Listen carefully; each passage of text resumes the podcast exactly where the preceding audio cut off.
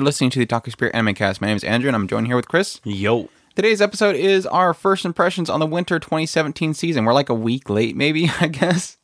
I started looking through like all the, the episode counts, and I'm like, oh, some of these are actually in like the four, the five range. I guess we're a little bit late. Some hit six. I'm like, okay, we're halfway through those shows. So I guess it's kind of a mid-season slash first impressions. Of course, a lot of the shows are kind of oddly spaced. Some are like at six, and some are like at three. So it's it's really weird. It's been an off season, no matter how you look at it. But we're from the OtakuSpirit.com website. You can go there for our news reviews and coverage of new and anime, as well as our wonderful community in the forum links at the top, social media links on the right side, and all that good stuff. But yeah, since we have about 24 full length shows to go through and six shorts, we should just jump right into it. Sounds like a plan. All right, our first one we're going to jump into is ACCA 13 Territorial Inspection Department, or ACCA 13 Ku kan, uh, Kansatsu Ka. This one was streaming on Crunchyroll. I don't know how long it's going to be running, but we're on episode three so far. Um, I kind of wanted to watch another episode of it. Um, being done by Studio Madhouse, based off a manga. And this one takes place in the Kingdom of Dowa. It's like a bird shaped continent, uh, you know, similar to, I don't know, Australia or something. I don't know.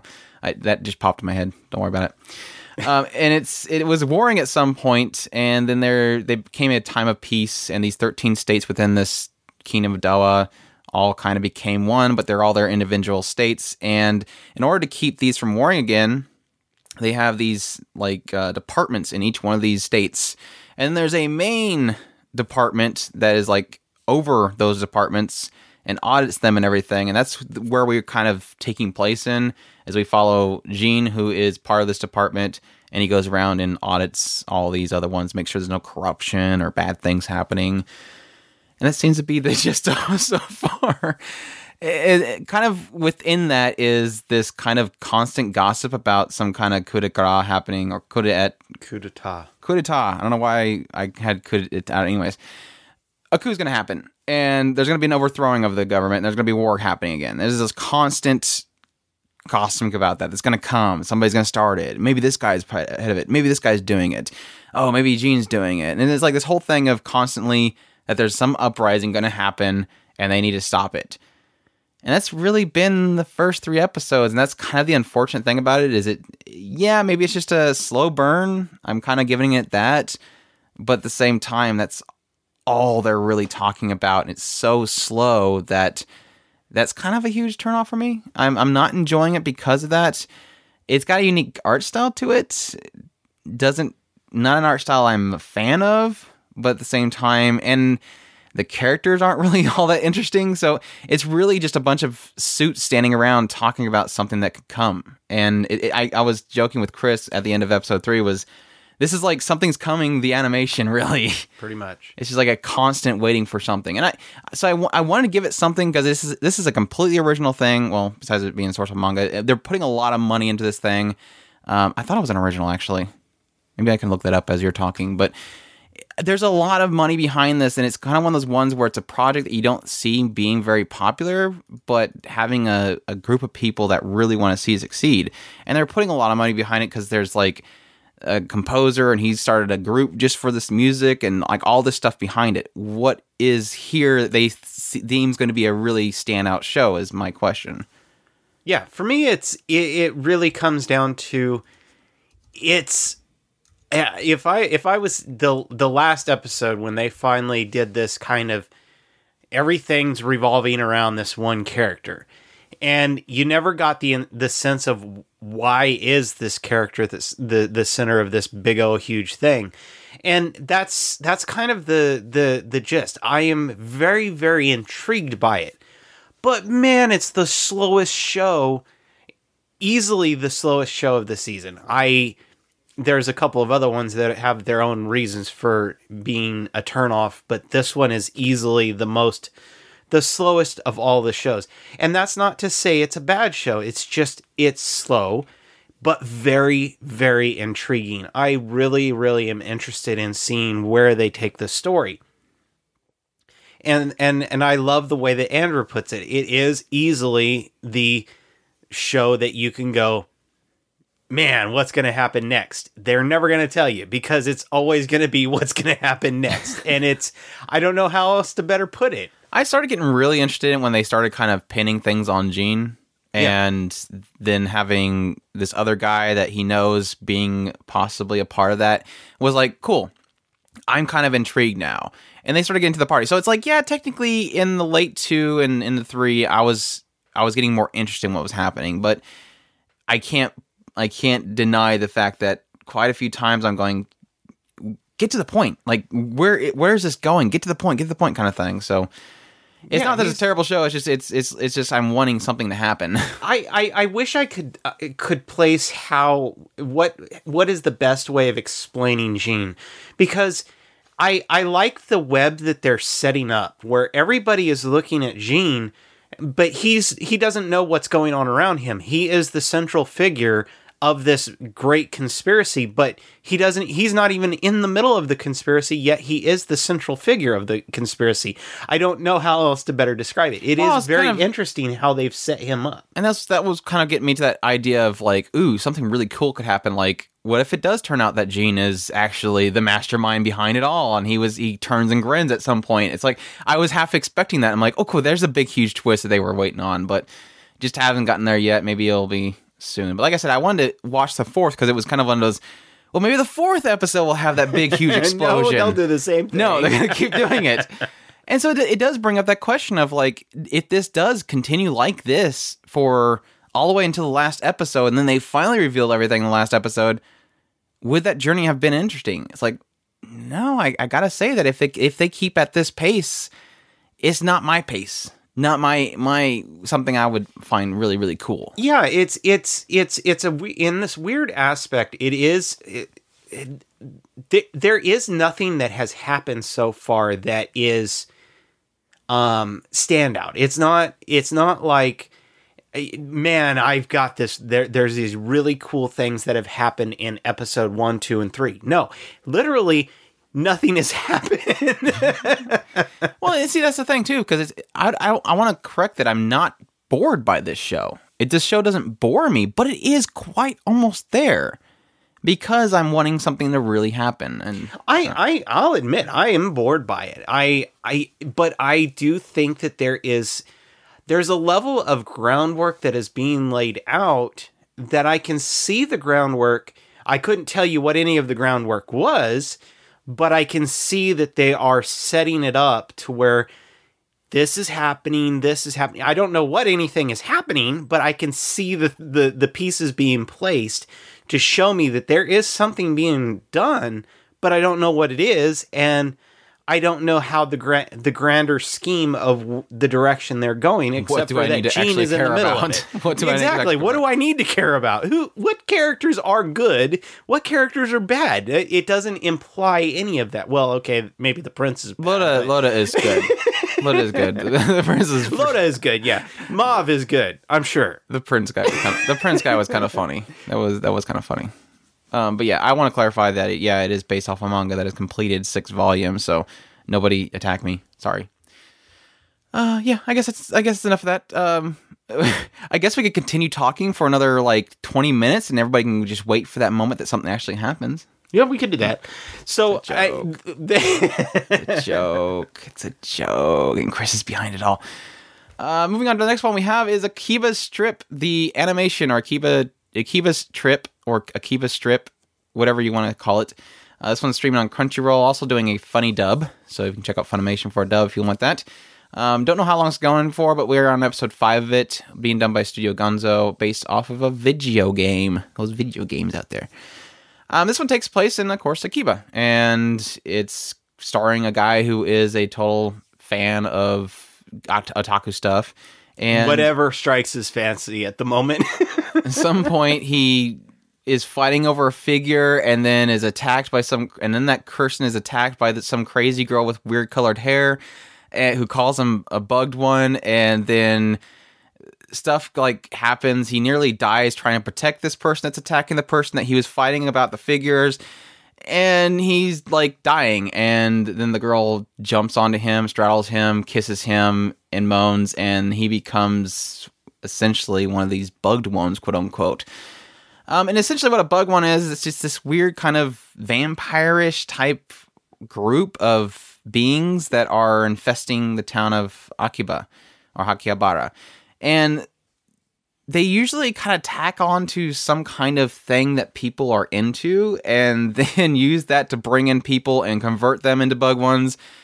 And so their whole purpose, well, this girl that that turned him into a bug one, uh, Matome, his name is uh, Tamotsu, their whole thing now is to basically survive, but her goal is she wants to take out all these bugged ones.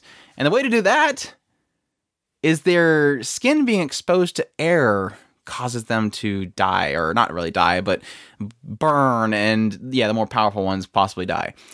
So their whole thing is they have to run around and disclothe these people and expose their skin and then make them um, die or be defeated. So yeah a little bit different than this the game. The game was actually more about you're disclothing them because you want their skin to be exposed to the sunlight, and for them, some reason in this one it's oxygen, which is kind of weird. But that aside, it's it's a stupid show about people disclosing people to make them be defeated. Who cares about whether it's oxygen or, or sunlight? Uh, yeah, I am not not thoroughly thrilled by this show. I, I thought this would be one of those ones where it's just kind of just fan servicey, goofy fun, and I I found the first episode kind of entertaining. It's it's in that same kind of concept thrown right in there. Some pretty silly little otaku humor. But then what happens is in the episodes to follow, they always kind of follow a, an otaku theme. So there was a ham radio one, there was a audio one, there was uh, an idol one. I mean, they, they're going on based on themes. Uh, then they had a video game one they're going based on these themes that the bug ones are kind of attaching to, and they go into it hog wild because he's such a huge otaku and he pretty much seems to gravitate to those things.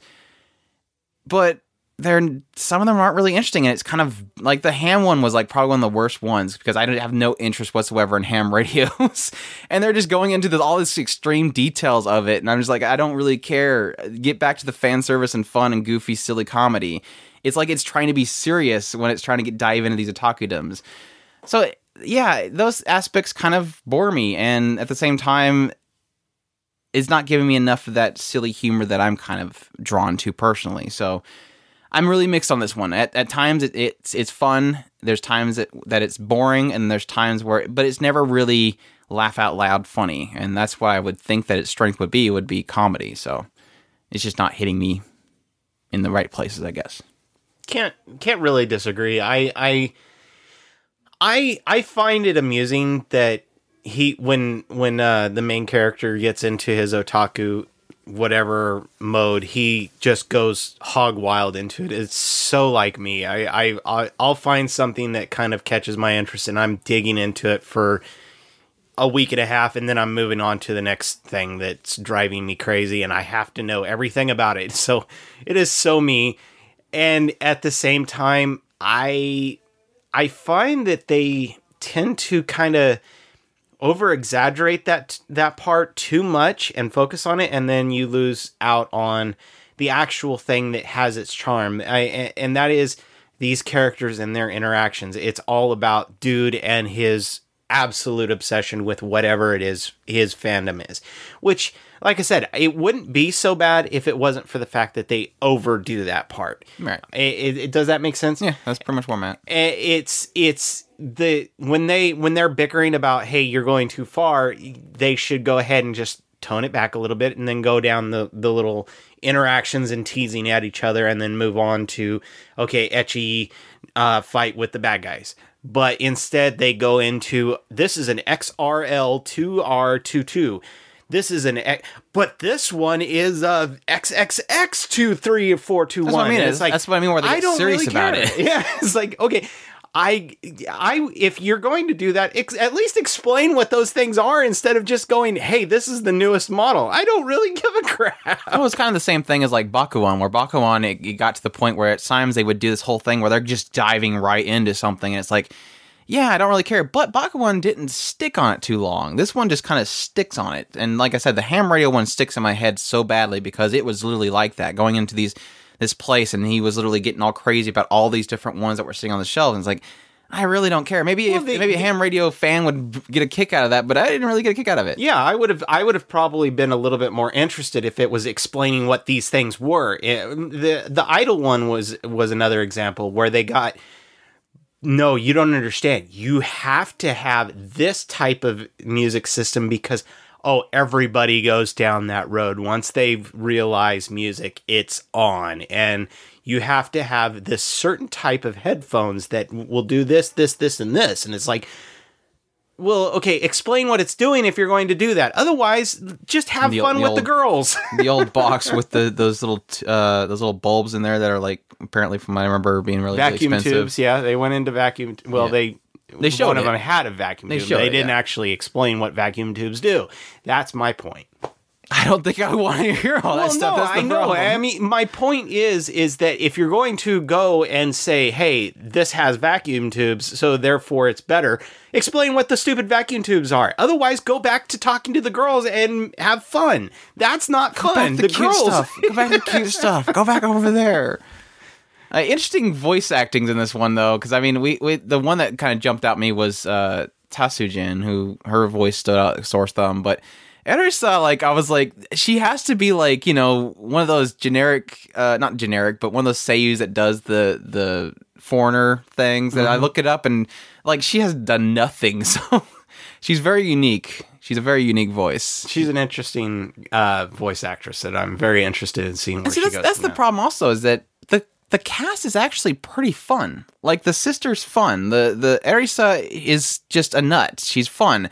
Matome is one of those ones that just seems to have all those weird sides to her that she she reveals every now and then. Like the sniffing the underwear was like, was what like, did that "Wh- come where did from? that come from? so it does have a good cast of characters. Just they don't really they they focus too much on Tamotsu and his obsession with something, and it's like okay, that's I guess the direction they want to go. But being too negative, it's it's not a bad show. I mean, just- after all, I, I, I was, I was dumbfounded that I actually somehow guessed that he would lose that fight. It was like, watch him lose this fight, oh, and they still figured out a way to make it to go to the yeah, end. just somehow plugged him back into there. Yeah, uh huh.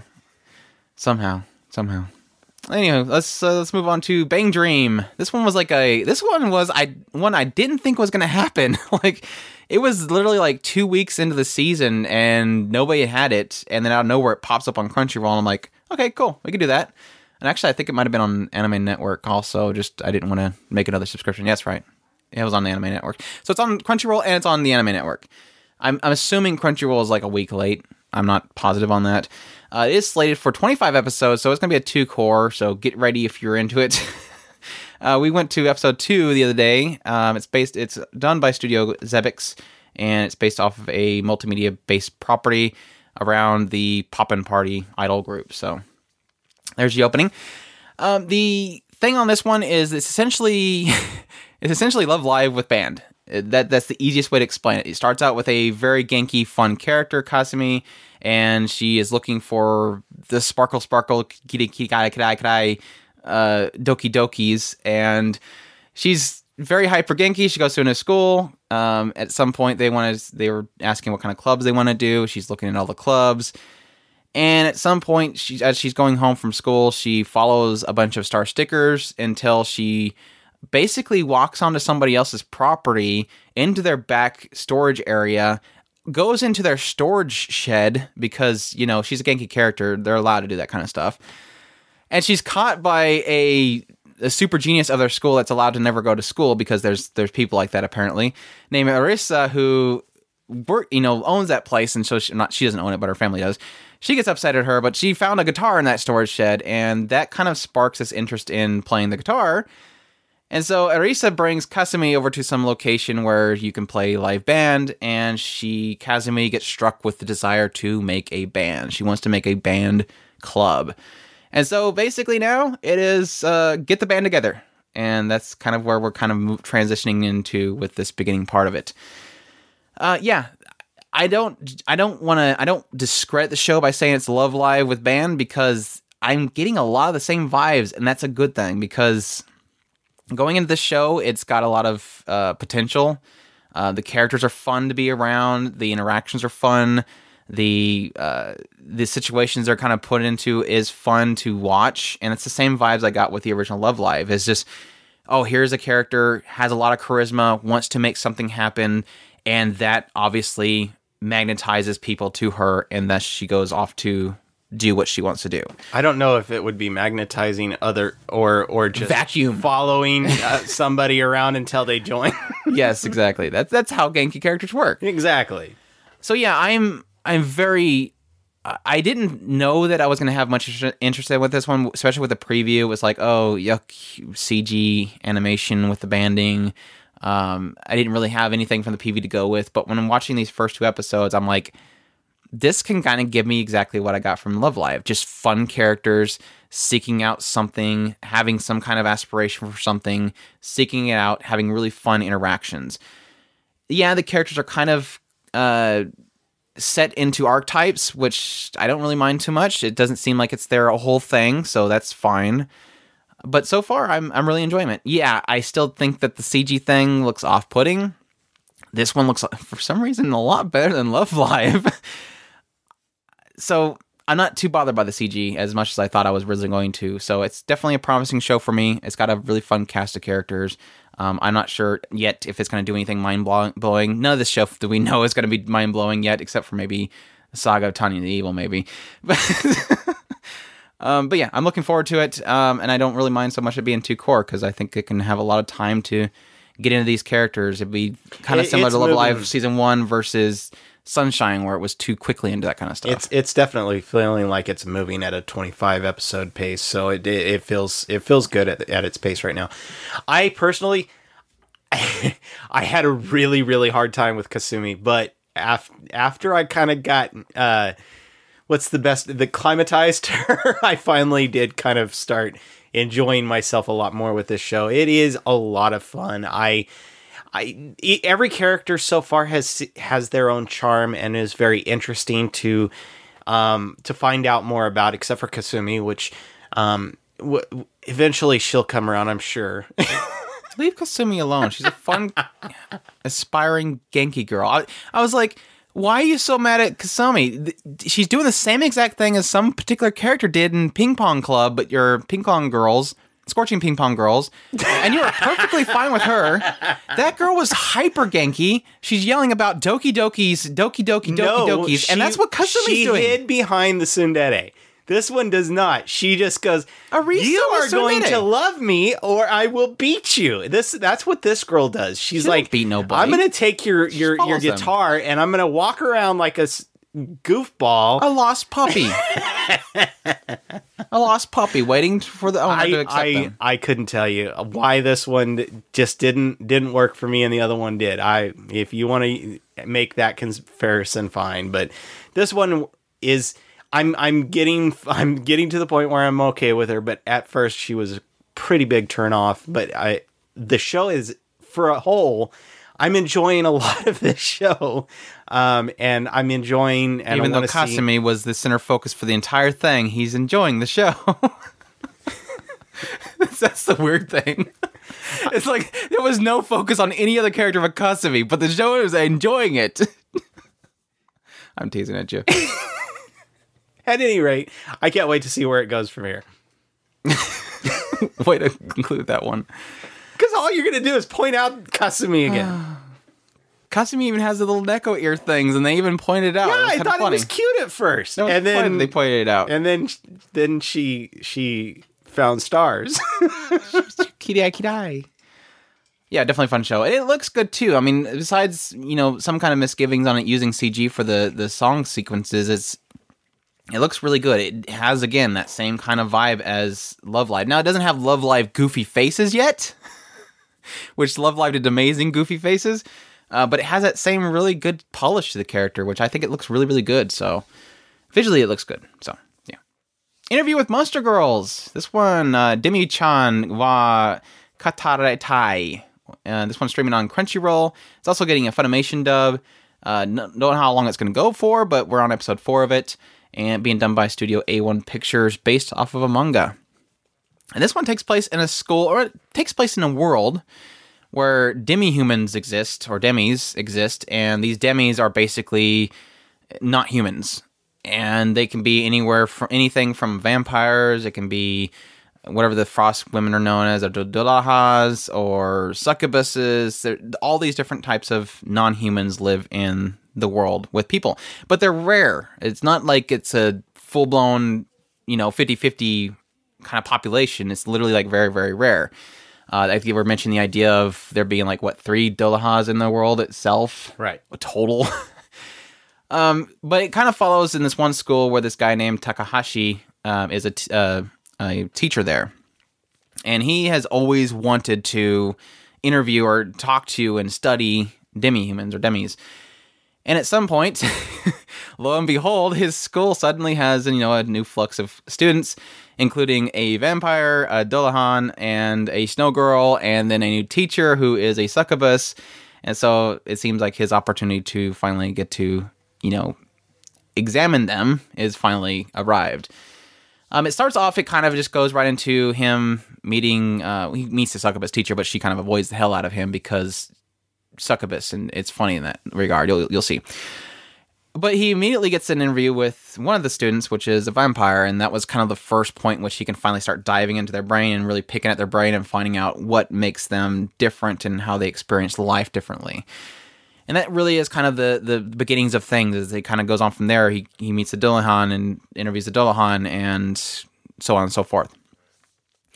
This show is extremely charming. I'm totally blown away. I you know i i really did i didn't want to have those preconceived notions of okay this is going to be a monster musume kind of thing where it's going to be all nerd, uh, dirty and and sexual and all that kind of stuff.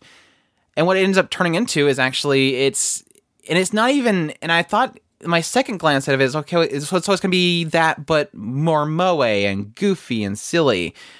But it's kind of like right there at that point where it's just this these are cute characters. It's a charming world nice looking characters but it's it's the fact that it has so much heart that is really really surprising me. Like they have these interviews the, the characters and yeah they do kind of go into goofy little things that you know are misconceptions of what they are. Like yeah uh, vampires actually don't really you know detest garlic. It's just the fact that they you know like go into later what exactly the reason is it behind it or why what the reason behind the rumor is. But it's those kind of misconceptions they're kind of you know looking at and seeing if they're misconceptions or not and getting into the characters and then on the side it has this whole thing of not extremely heavy, not like beating you over the head with it, but there is this element of being not uh n- not a human essentially. Like you have differences and you're trying to work on ways of making your life fit into the human world. And I kind of like that element because it gives it it gives it both a charm and it gives it kind of this really really heartwarming element or this kind of element of uh, weight to their world. And so it's it's a very surprising show. I'm definitely definitely enjoying it, and I will move on to Chris so he can talk and I can stop rambling. I've I very much have enjoyed this show. If anybody couldn't have guessed, I mean, it's kind of obvious. This is one of those shows that just screams Chris is going to love this show. Um, I the I've enjoyed a lot of the kind of interactions that each one of these characters have had with the teacher. Um, each one of them, and it and and this is going to sound like something that's not, uh, because each one of the characters has their own reason why they kind of fall in love with the teacher, and I kind of because one of the funny things is is this is not a harem per se, but it does have harem elements.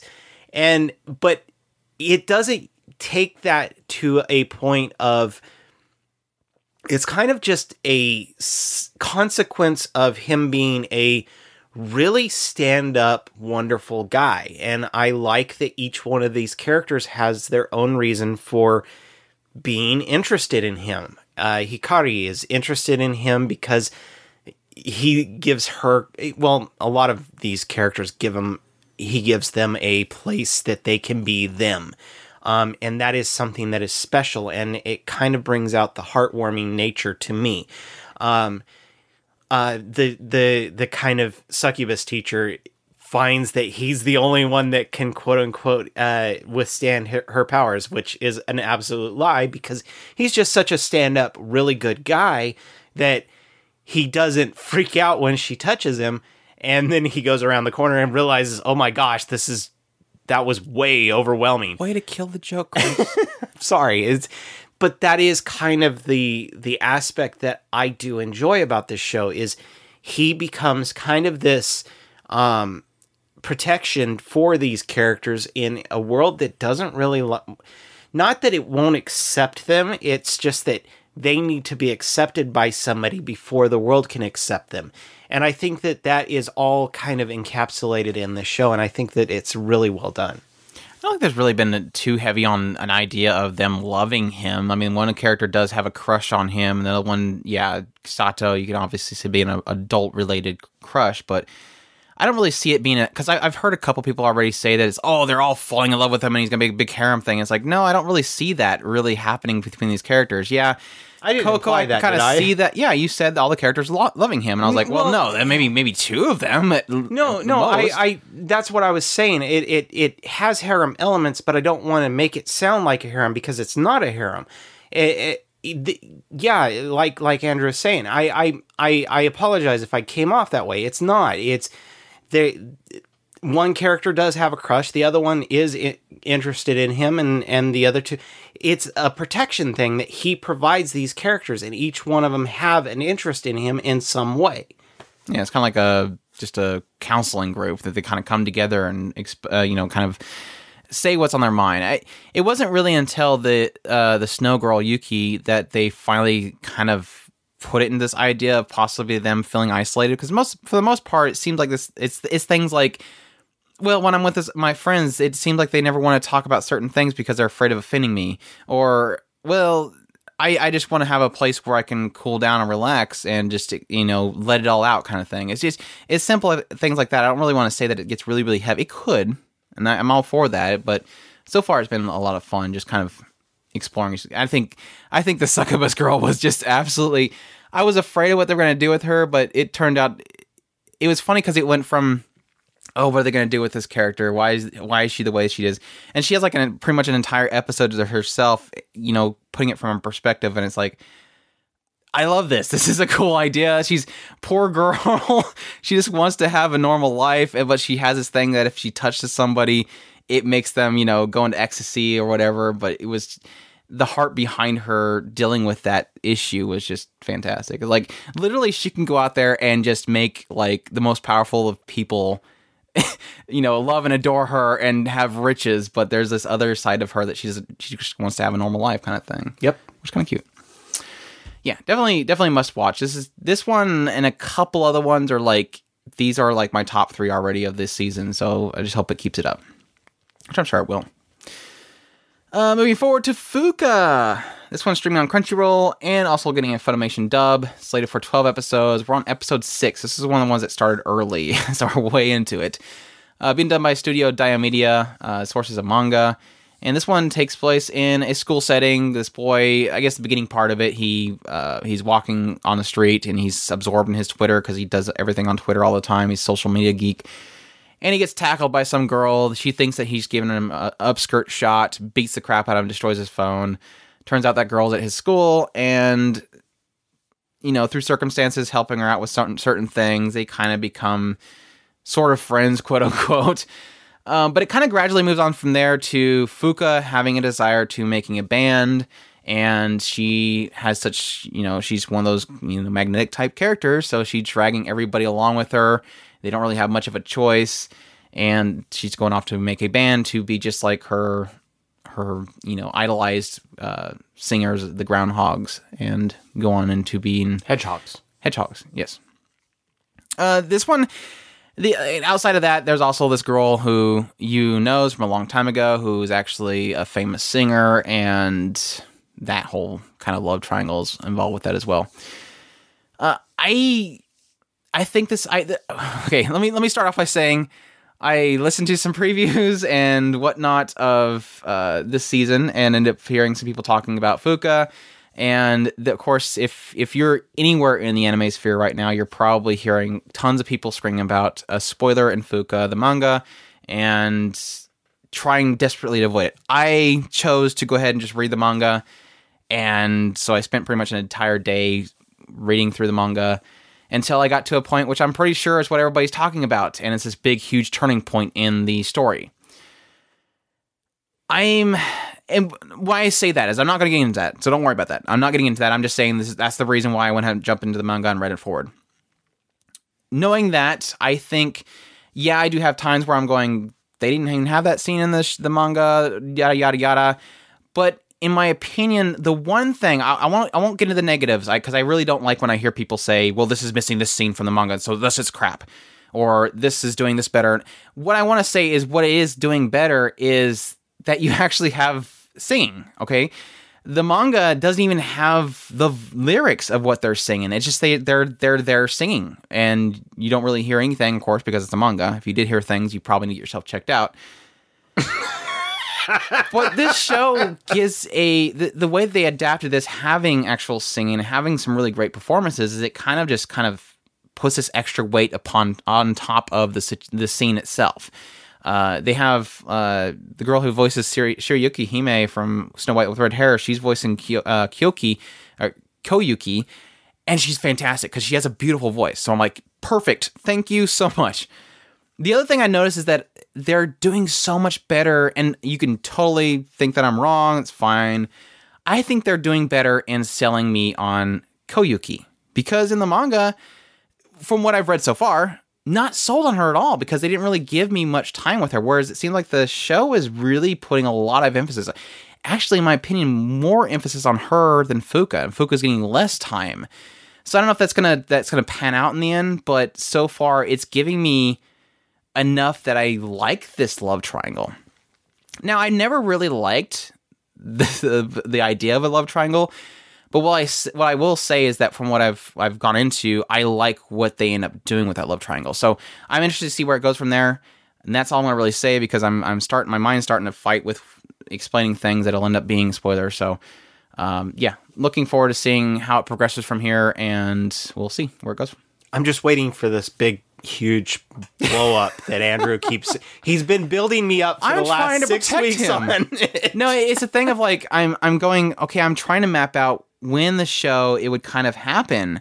Apparently, And it's so- in episode eight, right? No, it could be. Uh, what I'm what I'm trying to what I'm trying to get him on that board for is because I know the moment that it happens, people will not shut up about it on Twitter. It's gonna get blown up, and it's like one of those things where I'm like, I'm trying to help him. Okay, when this comes around, let's make sure we watch it on that day because I know it's gonna be spoiled all over the internet. So, well, I, I'm doing all right. I don't. I hardly ever go on Twitter because nobody. And I'm just to me, saying it's it's a it's a huge turning point for the story. It is a very huge turning point, and I kind of see what people are getting all crazy about it. I- But that's that's really where I would leave it. I would hope that other people would leave it at that too. for me. It, I I I'm really kind of torn in a weird way because I absolutely adore Koyuki and Fuuka, and now uh, Sara. For those who have gotten this far in the show, I loved her scene. They did that. They did that they did well. wonderful with her and it's it's it's so funny because i for the most part i don't know how to be- best put this because the show as a whole has been kind of dull eh, but the these three characters stand out so much that it easily knocks it up several pegs for me. And i don't i don't know how to better describe it because eh, f- flat out you is kind of dull and the show's really kind of revolving around well just following the winds wherever the winds take him. He ends up in a beach house with Fuuka for some whatever reason. And, but hey, I've got Fuuka for a few minutes, and then Koyuki for a split second, and that's the kind of the way it feels for me. I I don't know if that's a better way of putting it. yeah, putting aside all my crap that I was talking about earlier, um, the show itself, and then, and particularly the story itself, is I didn't care for it. I, I thought the first, the all the way up until what's kind of coming, at, probably in the next couple episodes, uh, probably the next episode itself, there was a cool thing they did with the love triangle, and I'm kind of waiting for that. But yeah, technically, up until that point, I couldn't stand the manga, and I can't stand the show. Now, I do I do love Fuuka. She's a very fun character. I, I mean, like Yeah. I said, they're doing a great job on Koyuki, which never really got much before in the manga. Um, so there's there's like some really fun points in there, and I think Fuuka's a really great character that you get kind of easily attached to. Mm-hmm. But it's just outside of that, yeah. Technically, the show is bleh. But Yeah, it's it's not it's, that it's, it's, terrible. It's just it's kind of meh. it's like it's one of those things it's like every time like i said one of these three characters are on the screen it's like i get sucked up into the story i want to hear more of the story and then they they go away and it's like okay i'm waiting for one of these other t- two girls to show up for a few seconds so that i could actually enjoy the show again Let's have another scenario. Let's have another scenario. Is, is this her? Is this her flag? Is, is this is this her multiple choice? Ooh, what was going to choose this time? but yeah, It- but it's not a terrible show. It's just yeah, I, I it, it was the same with the manga, same with this one. Yeah, for this f- first six episodes, technically, for the most part, it's pretty meh, Yeah, and that's not not a huge knock on it. But we'll, we'll see where it goes from there. If it if it ends up. If it can pull off the next segment that I thought was a really cool point in the manga, which which really made because I, I never cared for the idea. It's like, oh, he meets this girl, he ends up somehow getting along with her, they're having fun together, that's fine. I thought Fuuka was great in that regard, so cool. And then all of a sudden it comes out of nowhere, oh, by the way, his childhood friend's actually an idol. And it's like, really? Okay, whatever. Let's see what it can do with that. Oh, oh, cool. It did something cool with that. And that's what I'm waiting for. So we'll see. It's exactly the same mindset as I had. All right. Um, have fun avoiding spoiler, everybody. Uh, we'll, we'll, we'll, we'll, we'll have fun with that later. Next we have is Gabriel Dropout. This one's streaming on Crunchyroll, slated for 12 episodes. We're on episode 4 of it so far, being done by Studio Doga Kobo, and it is based off of manga. And this one takes place in the human world. Well, before then, it was taking place in the heavens. Uh, but essentially, it's a world where there's the heavens and the hell, and for some reason, on both ends, when these aspiring angels and demons get to a certain part in their training, they're sent off to the human world to basically experience, you know, humans and, you know, find out more about them and see what makes them tick, essentially. And we followed Gabriel, who is just kind of is in the top of her class, and she's sent off into Earth with along with Raphael, her her friend at school. And when Gabriel kind of shows up in the human world, she meets somebody there, gets an apartment, goes in there, is going to learn about the humans on the internet, and she finds this video game that somehow is installed on there. And it's an MMO. and it's already open to her Yeah, it's already open and everything. It's like, what the? Is somebody hacking? There, there's some really crazy MMO advertising happening when they're remoting into people's computer, installing the game, and getting them set up and already character created and everything to look exactly like them in a certain way. But in this game, uh, of course, it has you know different classes, and one of the classes that, when she kind of arrives in there, everybody's yelling for a healer, and she's like, "Well, I'm an angel, and I want to help heal these people, so I'll go heal them." And everybody's like, "Oh, thank you so much for healing. Oh, I'm in trouble." And she runs over that person and heals that person. Oh, I'm in trouble. And runs over there and heals that person. But what it ends up turning into is that she's seeking to help humans in this video game so much that she gets enveloped into it and becomes obsessed and becomes basically a NEET in in a, a pretty much a hikikomori inside this this apartment playing the video game. And that kind of opens up the door to kind of the joke for most of the show itself is that it seems like all the angels are not very angelic and all the demons are not very demonic and that seems to be the joke running in this, this show yeah technically Satan, uh, satania is technically still mischievous. She just fails at it miserably. But it, it's the the run the running joke is that everybody that's angelic is actually really evil and everybody that's demonic is actually really nice. And so that's the kind of the the carrying joke. I was really afraid about this show coming into it because I thought I was going to be an Umaru-chan because it's like the same director, I think, and it's got that same kind of premise starting out with this deadbeat girl in her little room. But the only thing that really kind of carries me through the show outside of my previous dislikes that end up kind of getting destroyed the first episode was solid. Uh, let me just say that. The first episode was solid. Really great great setup uh, great little skits that they kind of ran through.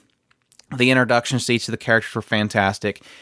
But then like three four five or uh, two three and four it's like yeah I, I i got the joke and we're kind of on the same page as a lot of things. Like on happy where it's like okay that's the joke. That's great. That's fine most of the humor, and I'm not saying that's a repeated joke, it's just most of the humor is just not really that well put together.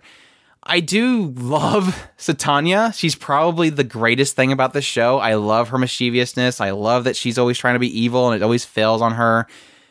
But outside of that, none of the really the other kind of interactions are really all that funny. There's there's a few standout moments with like Vignette and, and Raphael, but for the most part, it kind of just it's a it's a very meh comedy and I I think when a comedy doesn't really pull off a lot of humor and has you laughing constantly, it's it really is a downer because there's not really much else there to work with. It's just it's a comedy.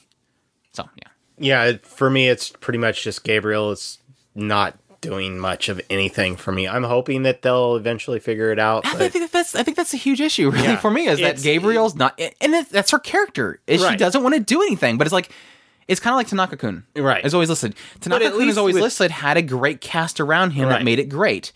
Gabriel has Satania, which is great, but not really much else around well, her. I, I do like or Raphael. not enough characters. I do, yeah. I think that it's just not enough to bring out the the the other two because I think Raphael and Vignette are. I I I love Vignette. I love Raphael, and when she starts teasing Satania, but when it comes to anything involving Gabriel, it kind of just get stuck in this. Well, okay, you you don't want to do anything. We get it. Uh, oh, we get it. yeah, you don't oh, want to do to anything. She doesn't want to do anything. Okay. Why'd you go to the beach? yeah, it's like I, I the the beach is an excellent example. I mean, it was it was it started out she didn't want to do it. Okay, well they convinced her to go. And then, then she becomes one punchline that she yeah, gets to hit that, Tanya over the head. It, it, but yeah, and, and, it's like but it, but when it's when it's Raphael and and and Satania, it's absolutely hilarious. When it's Vignette talking to one of these two, it's really fun. Even when Vignette, sometimes when she's talking to Gabriel, she kind of pulls out a little bit of humor out of it, but it's really more her not understanding why Gabriel is Gabriel, or one of the other characters, her explaining to Satania what why Gabriel is the way she is. It, it, it is funny, but when Gabriel is involved, it it kind of just goes downhill really quick. That's how it works out for me. Otherwise, I'm having a lot of fun with the yeah, show. It's, not, it's a show that I'll continue watching. It's it's a fun show. It's just it yeah it it, it hasn't really exceeded my expectations that I kind of wanted it to. Yeah, I'm hoping that they figure out something to do with Gabriel because at it as at at its core right now, your main character is flopping, and that's well, I mean, the, that's the, same issue problem. I had with Umaru-chan was like. Yeah literally I don't care about Umaru-chan and how she's lazy and eats stuff all the time and sits in front of television. I really don't care. That's not funny. Okay, we're gonna know another episode. Oh, we're gonna do that again. Okay, great. oh, she has soda this time, and she's making a rotation of her food. Don't care still. her internet went out. Maybe she'll do something productive. I don't care. Sorry, I'm, I'm turning this into a rant about Umaru-chan. Uh, we're skipping Grand Granblue Fantasy because that's technically next season. Hand Shakers! Yay! It's time for everybody to hate us! Are you ready? People are going to hate us. I, I would assume. I don't know. Depends on what you say. Hand Shakers is a show about a boy who essentially loves fixing things. His whole entire thing is that he likes making things mesh or something like that. At some point, he goes to help somebody with something at some lab and he opens a door and goes inside the door and it's actually like a a partition room which has a girl who is like in a coma or something like that. And he kind of has a quick flashback of his his younger sister who had passed away i'm assuming. I don't think they yeah i think they said that she passed away. And his whole thing with him letting go of her hand or something like that. But he ends up taking this girl's hand who is in a coma, laying on this bed, and she wake up, wakes up, and this doctor shows up and says, "Don't let go of her hand because you're she's been in a coma this entire time, and the only way to keep her alive is that you hold onto her hand because you're a handshaker, and handshakers uh, are basically paired fighters who go into this kind of parallel world." Where they fight each other to see who wins, and whoever beats the most everybody else up will get a chance to fight against God and get their wish granted. So Tazuna, who ha- now has the hands of the girl named Koyori, now are without their want are being thrown into f- battle after battle between all these other handshakers.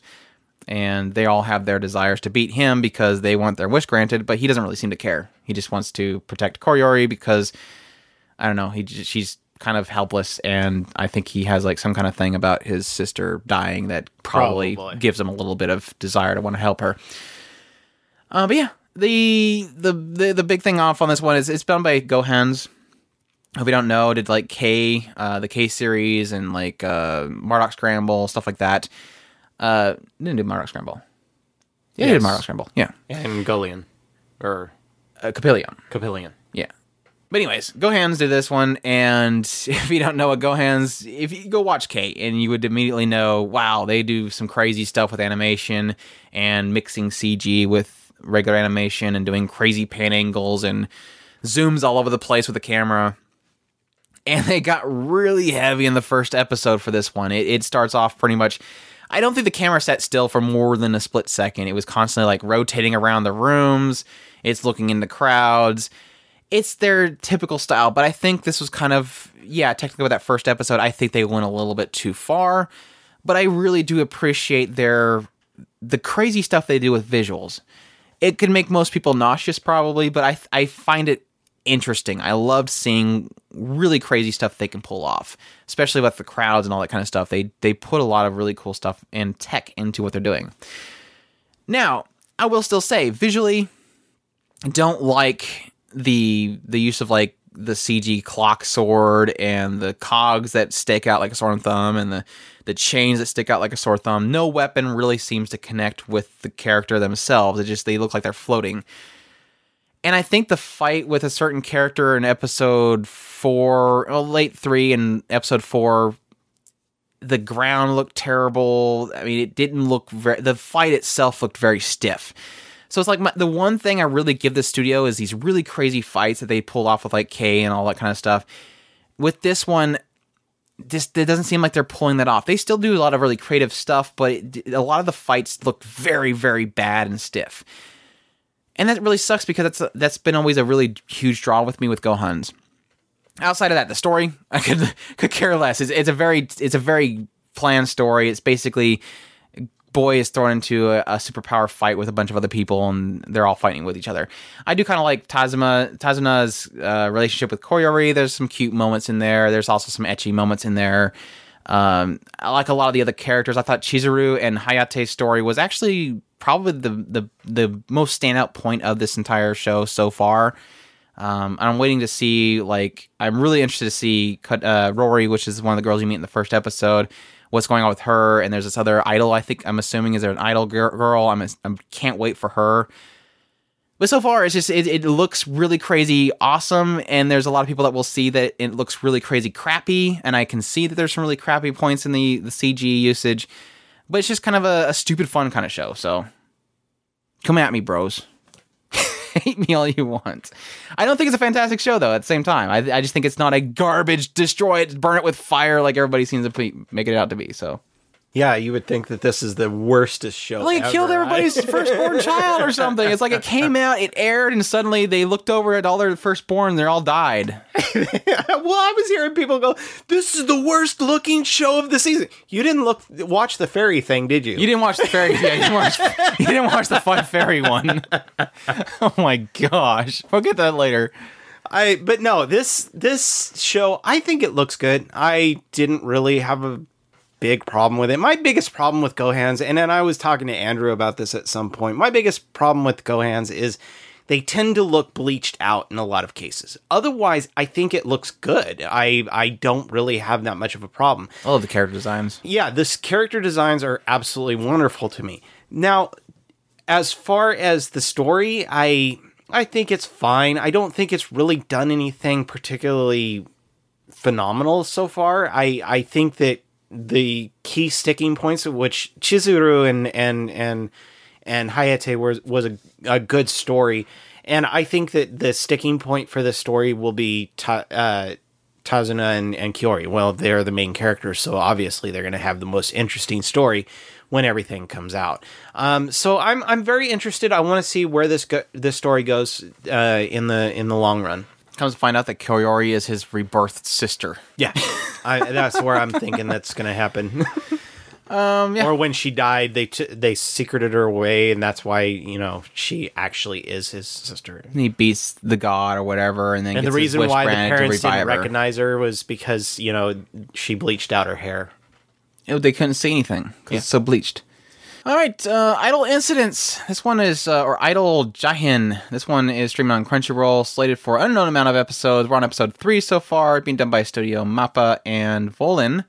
And the source is an original. And this one is essentially Mappa doing something else different. it's like, it basically takes place in Japan, where it seems like uh, you know bad things are happening. You know, famines and and starvations and violence, whatever is happening, and the the way that they seem to to figure out how to fix it is idols decide to show up and gain popularity so much that they can gain office in uh, the diet, which is their kind of government, and help run things and inspire people and make people happy and and you know spread love through idols and their care for the you know communities and whatnot. And it follows this girl named Natsuki who is kind of scouted out by somebody who kind of is involved with that whole organization of creating idols to go into the diet. And she brings her in and trains her and then sends her off into becoming one of these these diet diet idol diets or something like that. I forget the name of them. Uh, yeah, something like Something that.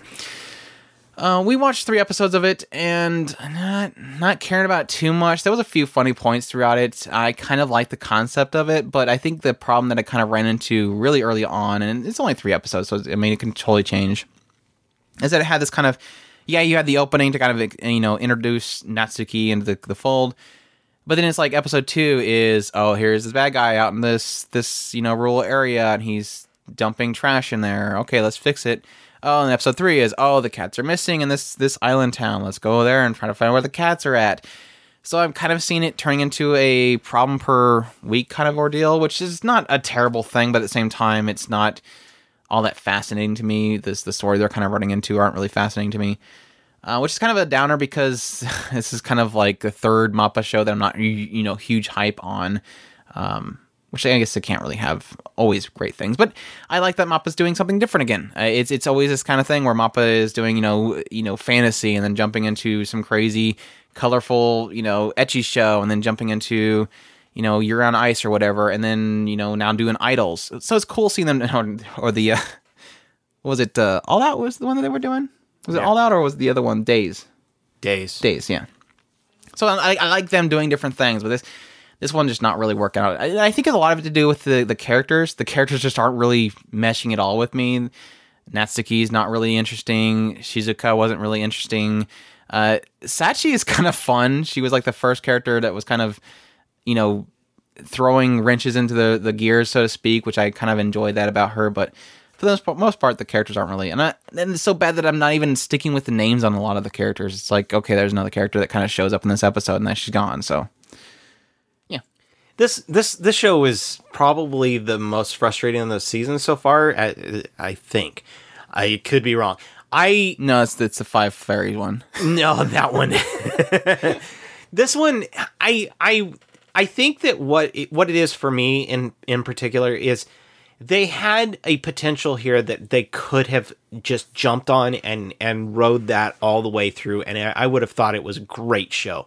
The problem is is for me anyway, it's this issue of how they resolve the issues. It, see, to me, I- They sing and make everybody they fall in love sing with and them. make every everything better and that's not the what i wanted to see out of the show i i don't mind them singing and capturing people's hearts and having people uh, or some people changing their hearts and and helping to solve the problem or or something to that effect but not this googly eye heart bobbing in their eyes and then suddenly they they change everything no no no no, It's like no. they wave the love wand. At Yeah, it, go, it's yeah. They, they, they might as well be magical girls and and and make everything happy again. That's not what I wanted out of this show. I literally what I want to see in- out of this show, and it may still happen in the later episodes, but right now I don't I have any hope. though. Yeah. I, at this point, I kind of see what they're planning on doing with this show, and it it's not what I wanted out of the show. What I wanted, I guess, in a way, and and I'm not docking the show for not doing what I want. I'm docking the show because I'm disappointed that I didn't get what I thought was a good potential out of this show in a weird, weird way. I I know that sounds like I'm contradicting. myself what I wanted to see out of this show was a a serious kind of the idols are changing people's hearts themselves and going out and doing something and making a difference in their the the um the Yeah, I thought cities it, that they're they're actually in, uh, not actually going up and singing and then s- magical heart change. No, no, no, that's not what I want to see. Yeah, I, I thought it was, and it, I think when the, the preview kind of made me think it'd be like, okay, crazy idols, uh, you know, idols in a, in a diet and doing like crazy political jokes or whatever. And then when we watched the first episode and the second episode, we're like, okay, well, this might turn into something where, you know, they're going into these communities and they're helping the people, whereas the government that, are you know, the suits that don't want to do anything aren't helping and they're going out there and they're helping the community and they're getting people inspired to help each other.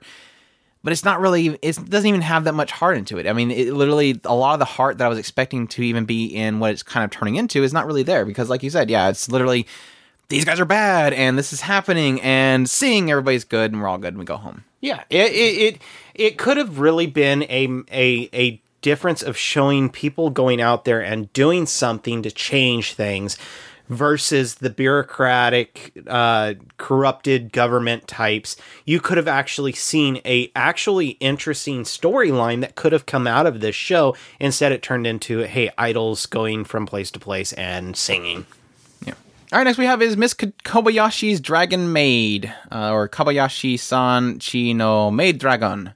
This one's streaming on crunchyroll also being uh, dubbed by funimation and we don't know how long it's going to be going for. But we're on episode four of it so far, and being dubbed by Studio Kyoto Animation, and it's based off of a manga.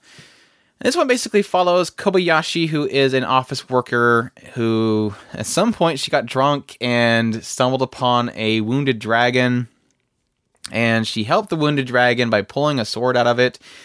And basically, in a drunken sense, you know, kind of suggested, well, why don't you come hang out with, you know, live at my place? And she wakes up the next day and there's a girl at her this girl is or dragon actually is at her door.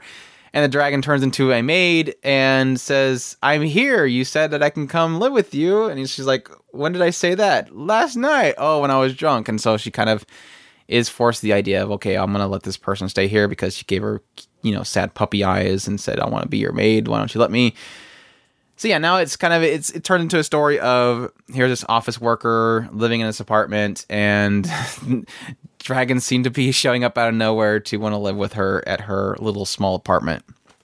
Yeah, I checked out the manga for this one also, um, and I can say I'm, I'm sorry. This is definitely one of those cases where I think the animation is doing it like ex- insane justice.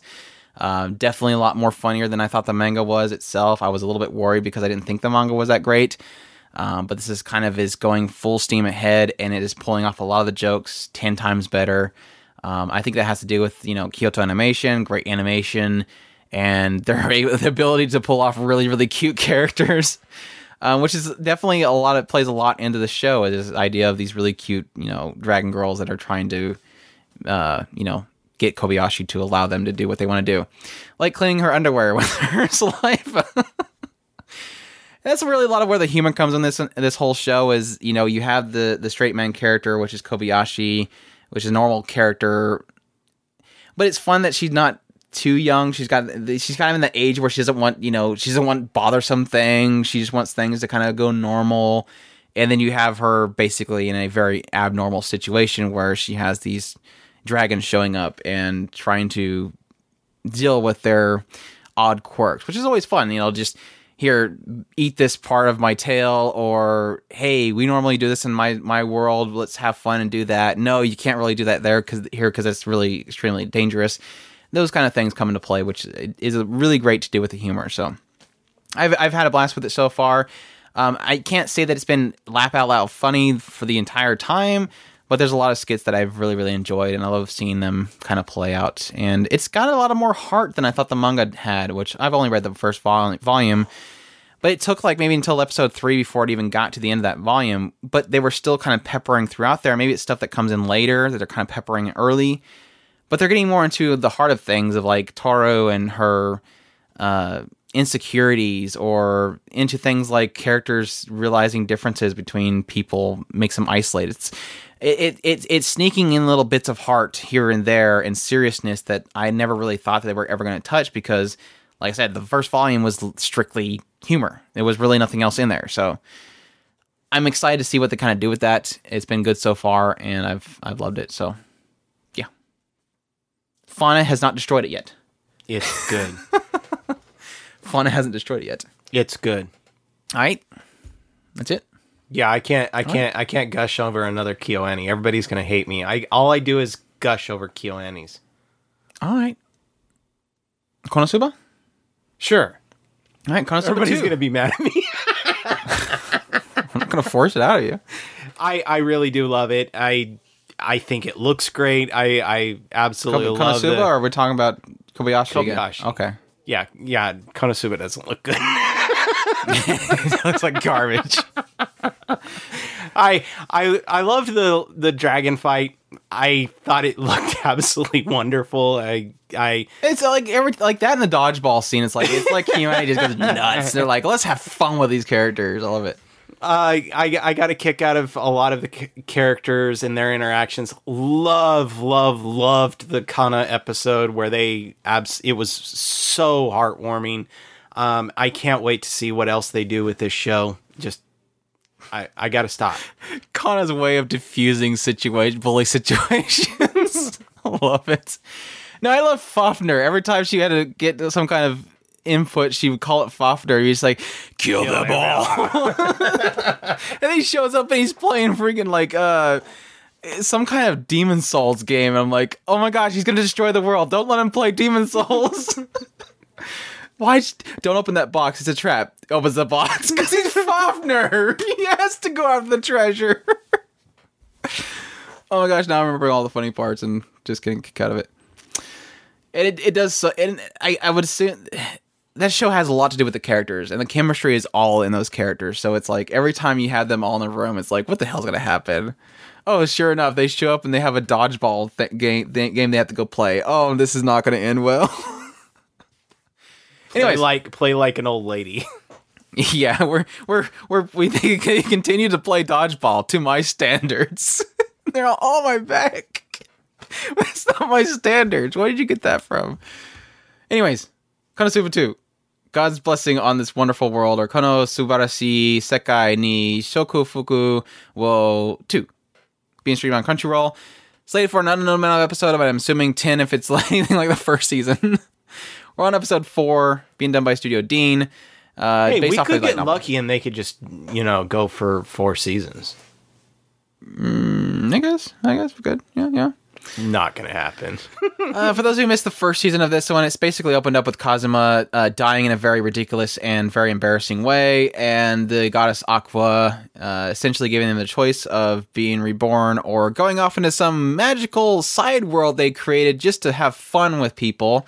oh yeah, that did happen, didn't it? Yes. And so he got, he, he said, yeah, okay. And she's like, well, you can take one thing. And he g- gave all these weird things that he can grab. But he decided, since she was a total jerk to him and laughed at the way he died, uh, he chose to bring her along with him. And so they got transported to this, you know, fantasy world where it's kind of RPG ish. And he's in a starting town, quote unquote. And he now has a goddess with him also. But he now has to survive in this world and take down the demon lord, which is like the whole purpose of the world is taking taking down the demon lord. And going into the second season, it's basically the same deal. They're still in the same starting town, um, but they kind of had the repercussions of the final battle of the previous season in that the government's kind of ticked off at him and thinks that he's part of the demon lord's army and he has to prove his innocence to them and thus begins their now continued quote unquote journey where they're stuck in the same town. Um but yeah it's just kind of the same the same chemistry as the first season. I thought the first episode was very meh. They had a few funny parts in there especially with how everybody failed miserably at trying to protect kazuma and the the, the trial that he was in um and so but i was a little worried outside of that but going on to episode three or two and three was like, okay, we're getting we're getting our we're getting our you know chemistry back together, which is going good. And then episode four just knocked it out of the park, and I'm like, this is what I missed. This was Konosuba for me. This is like literally, I can't stop laughing. These characters are nuts, and I love every bit of it. So yeah, yeah, I was full on board. Um, it took a while, but I'm, I'm full on board again. So I hope that they keep up what they're currently doing because it's just it's hilarious. It's it's playing off jokes of a fantasy world with a little bit of jokes of RPG ish. Is I don't think they really have heavy RPG jokes as they did with the first season, but a lot of it's just really goofy fantasy. I don't know. The uh, the, joke, the dungeon was pretty RPG esque. I don't remember the RPG-ness of that, except for them using their abilities. Yeah, they're using their abilities and then got to the end where they finished the quest and But you know, I mean, it's just the, the quest prompts popping up is really all this kind of is. So anyway, No, there was several several things that happened in there. It doesn't matter. Anyway, I I think it's really kind of funny. Uh, I think that the kind of I kind of agree with Andrew. It kind of felt like it was the first episode was kind of meh. It was a little bit more than meh, and then you had the two episodes that kind of rounded it off, and number four just knocked it out of the park easily. Yeah, Megumin and Kunt Union was kind of funny, and then uh, Aqua and Kazuma's kind of dungeon crawl was kind of funny, but it was really Darkness's fourth episode, which was like standoutish. which I was I was so afraid that I was going to end up getting something spoiled because I happened to be looking at Twitter the day that that episode came out. Go figure. Yeah, that it it, it, I I have had a lot of fun with it, and I it's more of the same. I don't know how else to put it. Yeah, and Darkness is awesome. They're all awesome. We need we need more Megumin though. Uh, Scum's Wish is our next one. This one is streaming or Kuzu or Kuzu no Honkai. This one's streaming on Anime Strike. Have fun with that. Uh, slated for 12 episodes. We're on episode four of it, being done by Studio Lerche, um, based off of a manga. And this one follows Hanabi, who Hanabi is kind of in love with, uh, well, kind of in love, is in love with uh, her her teacher, who used to be her tutor and slash quote unquote uh signif or like a big brother like father figure replacement because like her family wasn't there or something like that um, but she really loves this guy because you know he's he's been with her through tough times. Um, but she doesn't really have the courage to confess to him. And turns out that he starts following around with some other teacher and she's really jealous of that. Um, but she feels out of place. And at some point she runs into this guy named Mugi who she kind of noticed has an interest in the girl who her quote unquote brother or, or teacher is now kind of hanging out with and so they kind of the two of them kind of make a weird pact together that they will uh, they will be stand-ins to the other person for the one they actually love. So she is, you know, in making love with him, is imagining making love with her teacher, and he at the same time is making love with her, imagining that she is the one that he loves. So it's kind of like there's two two relationships, quote unquote, that are in the point of view, but they are replacing each other with each other that are not the person. Anyways, um, and that kind of I wouldn't I wouldn't say making love more along the lines of exploring sexual things. same thing, but okay. I mean, they were kissing each other and imagining that. I wouldn't call it sexual. you're you're, you're going all the way to home run when we're still stuck at like level or first base. But anyways, yeah, they're kissing. You know, yeah. But that's the thing is the show is. I think the thing that makes me love this show so much is that it's not afraid to get really kind of dirty and um, a, and very mature about what they're dealing with. It, it, this is not a show that is a, a goofy hentai, or this isn't a show that is being very comical about the situation. This is a show that the characters are really kind of facing something uh, that they can't they they don't understand or that they don't want to deal with or that they they don't know how to express and they're trying to find an avenue to fill that but then at the same time they're realizing that it's something that they shouldn't be doing. It's something that is kind of ruining them and they're uncertain about what's going to happen. It's, it's, a lot of uncertainty and a lot of uh, uncomfortableness i guess. And I, I really like that about the show. I really respect how how they're they're not they're not hiding from certain things. I was I, I I snooped a little bit of the manga and I'm like I'm I don't know how if they're going to do any of this stuff. This is this stuff is like adult rated kind of stuff. Uh, they're not going to touch this stuff, and they kind of do it, and that's that's great. I love it, and they do it in a very mature way. So I'm I'm really really excited about the show. This is this is when I was talking earlier. There's three shows that I'm really really excited about, and I love a lot. This is one of them. I I think this one is tackling a lot of really cool situations. It's doing them in very mature ways and I really can't wait to see what goes forward. At the same time, I'm waiting for the moment that these characters all kill each other or become like a gigantic orgy or something like that. The only negative I will give this show, this is my only negative. I love how artistic and visually beautiful it is. And they do a lot of really cool colors and ink blotches to kind of motion scenes. At the same time, the panel usage is like, stop. I know that it's from a manga. Stop reminding me that you're reading from a manga while you make this. And I, I don't, I don't even want to call it artistic because it's just it doesn't do anything when it happens. It's just like here's a panel of his face, and then a panel shows up with her face, and then it's a, a still transition. It's like are they trying to fill in gaps because they don't want to animate something? Because you, you have a beautiful art style. You, you're doing a beautiful job this show. Stop showing me still panels you're ruining the show. Stop it. So that's my only negative. I think that the panel usage is terrible. I hate the stills on the screen. Um, outside of that, it's a very beautiful show, and I love the mature stuff that they're kind of dealing with. Yeah, I agree. It's an absolutely gorgeous show. I'm I'm not as bothered about the panel thing, but I do notice it. But one thing that I, if I was to say anything that would kind of be on top of what Andrew said, because I absolutely I'm absolutely enthralled with this show.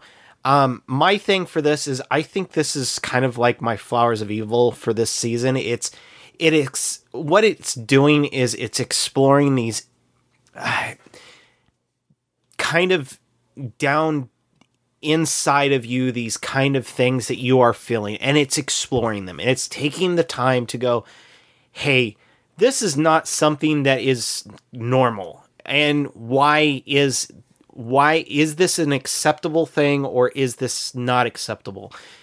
What kind of a person am I? Do am I shaped by the person that I'm in love with? Am I shaped by my feelings? Am I shaped by who is around me? Am I shaped by what it is that I want?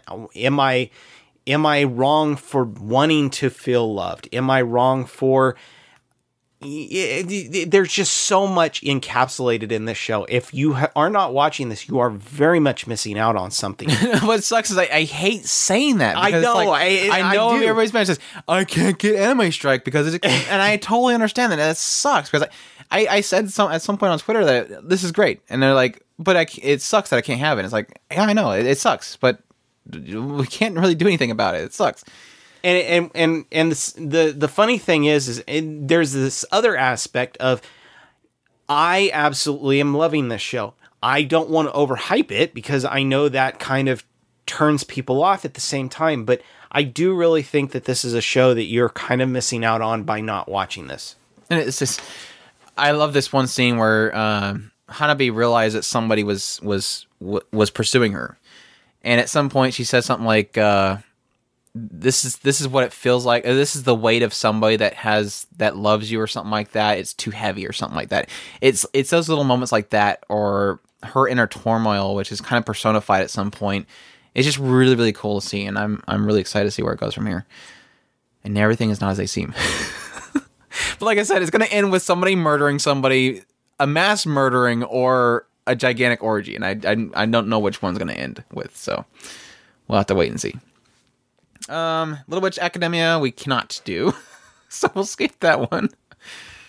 I just wanted to put in there to remind us that see everybody that's upset about not being able to watch Scum's Wish, we're in the same boat about Little Witch Academia, but of course I would assume the same people that are upset about Scum Wish probably can't access Little Witch Academia, so they're with us too. So, so we'll move on to a show that I'm not really big on, but we'll we'll talk about it. It's Masamune Kun's Revenge. This one, or Masamune Kun no Revenge, streaming on Crunchyroll, being done by also a uh, funny dub as well, or Funimation dub.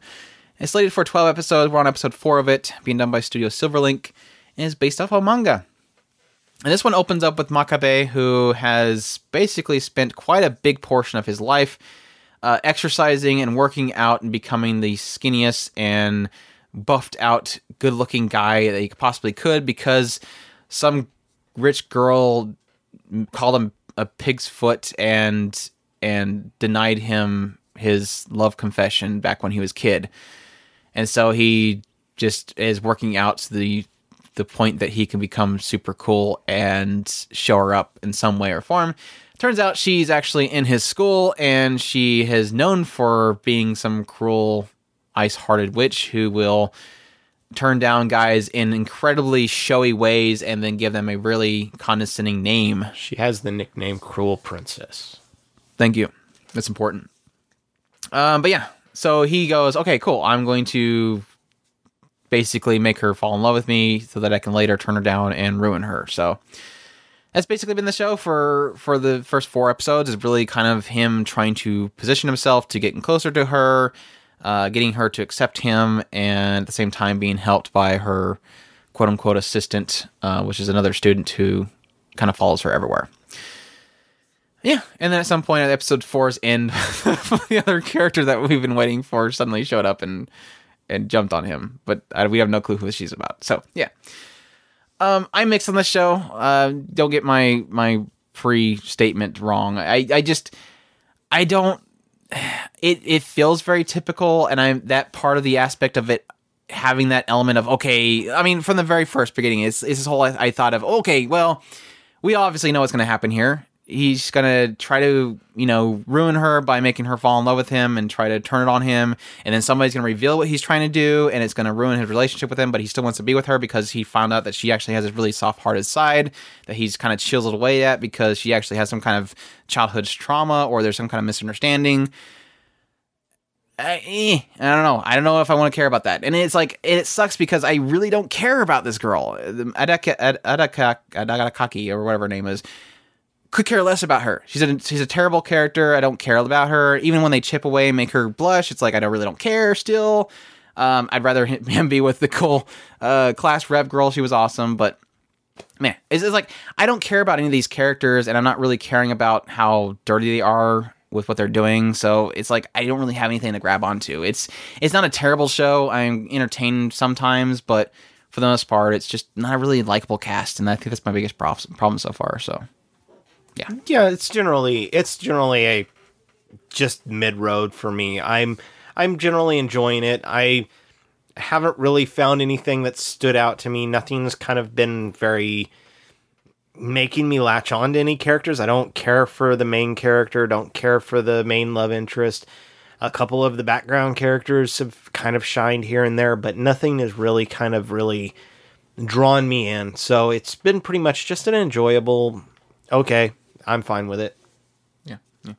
Uh, Minami Kamakura High School Girls Cycling Club or Minami Kamakura Koko Joshi Jitenshabu. This one's being uh, streamed on Crunchyroll, slated for 12 episodes. We're on episode 4 of it, being up by Studio JC staff and based off of manga. This is one of three bicycling shows on right now.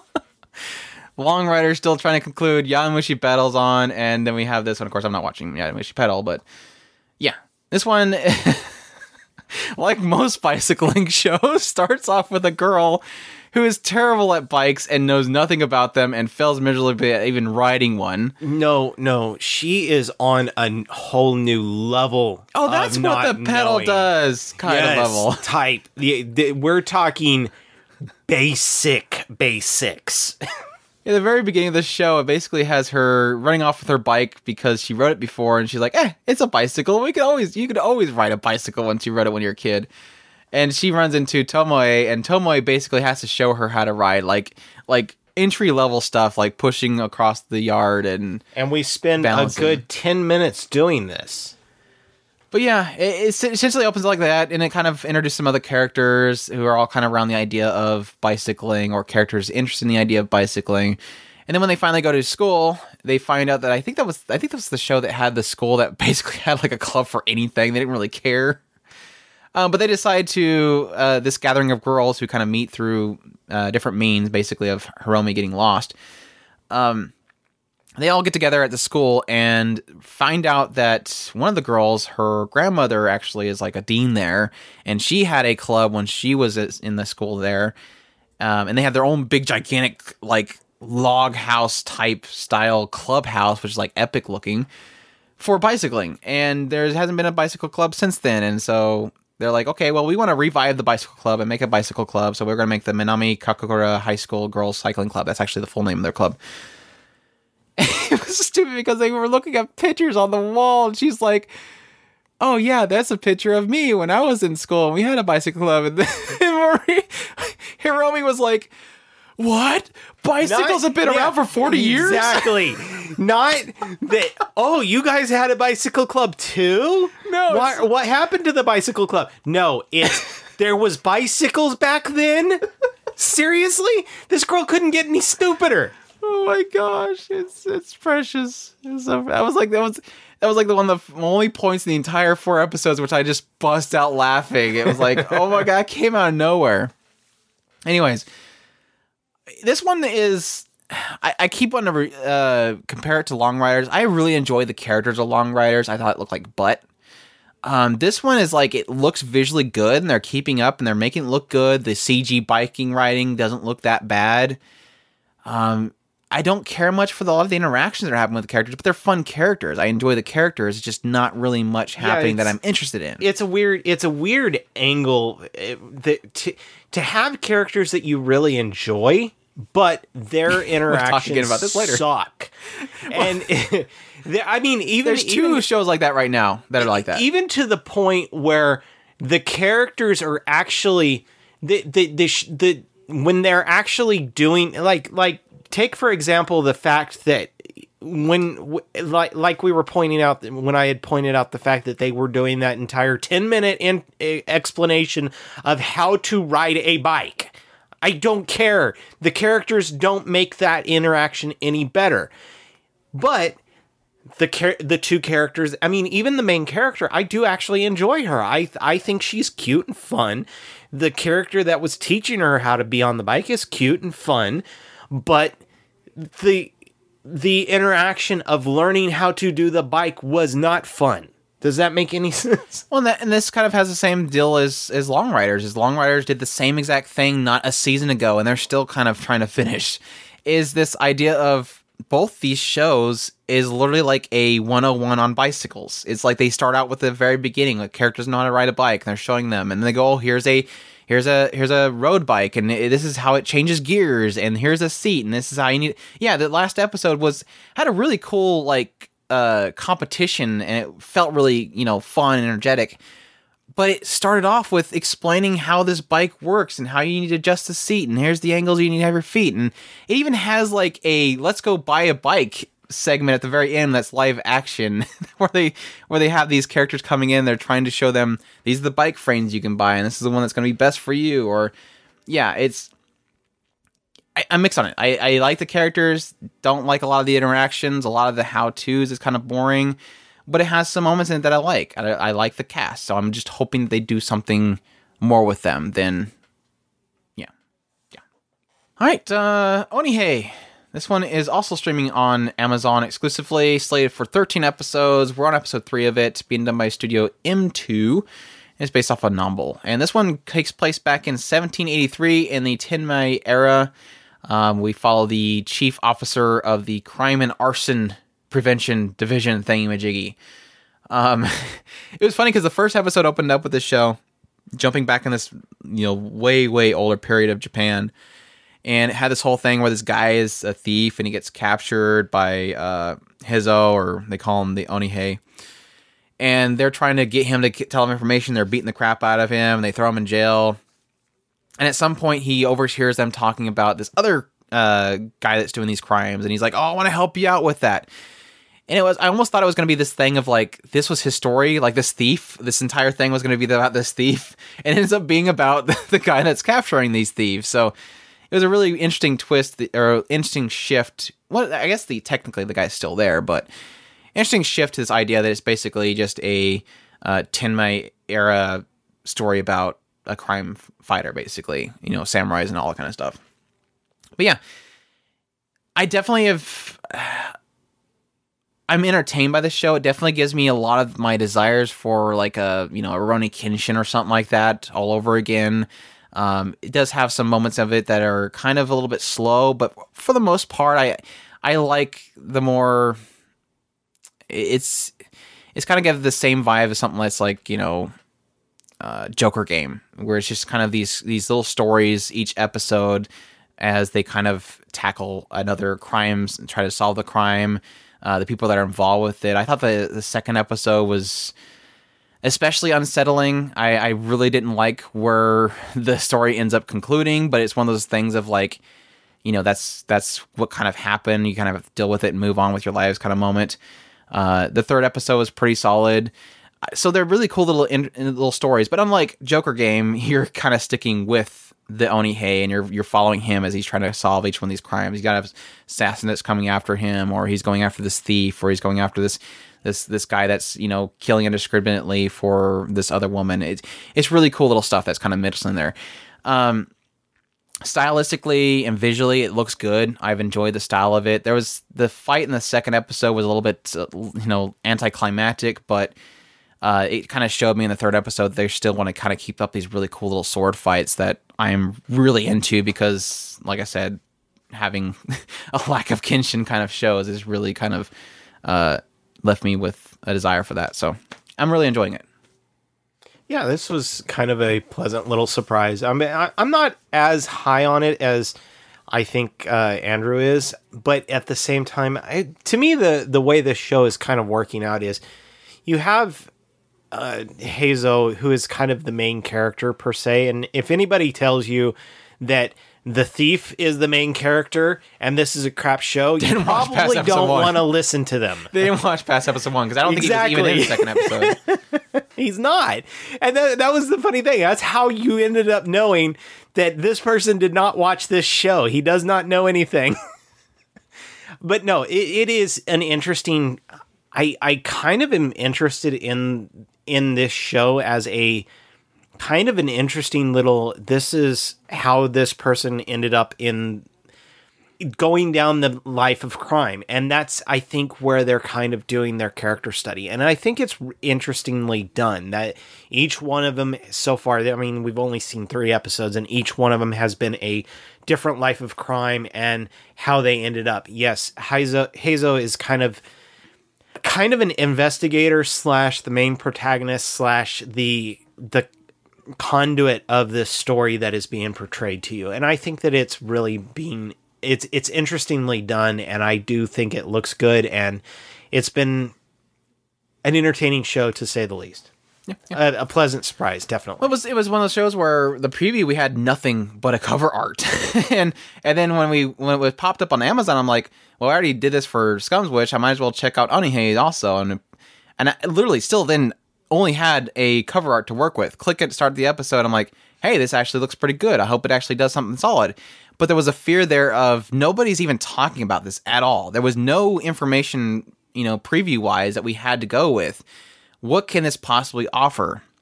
And ends up doing something that's actually really, really entertaining and, and interesting. So, um, and have a show that's a period piece is definitely a plus as well. So, if you're going with Scum's Wish, if you if you're thinking about going with first after Scum's Wish, it's like okay, you have this also there that you can check out. So, give it a shot. And there's another one we'll talk about later, but that's also on another network. So, rewrite second season, uh, or rewrite Moon-hen and Terra-hen, and this one is streaming on Crunchyroll.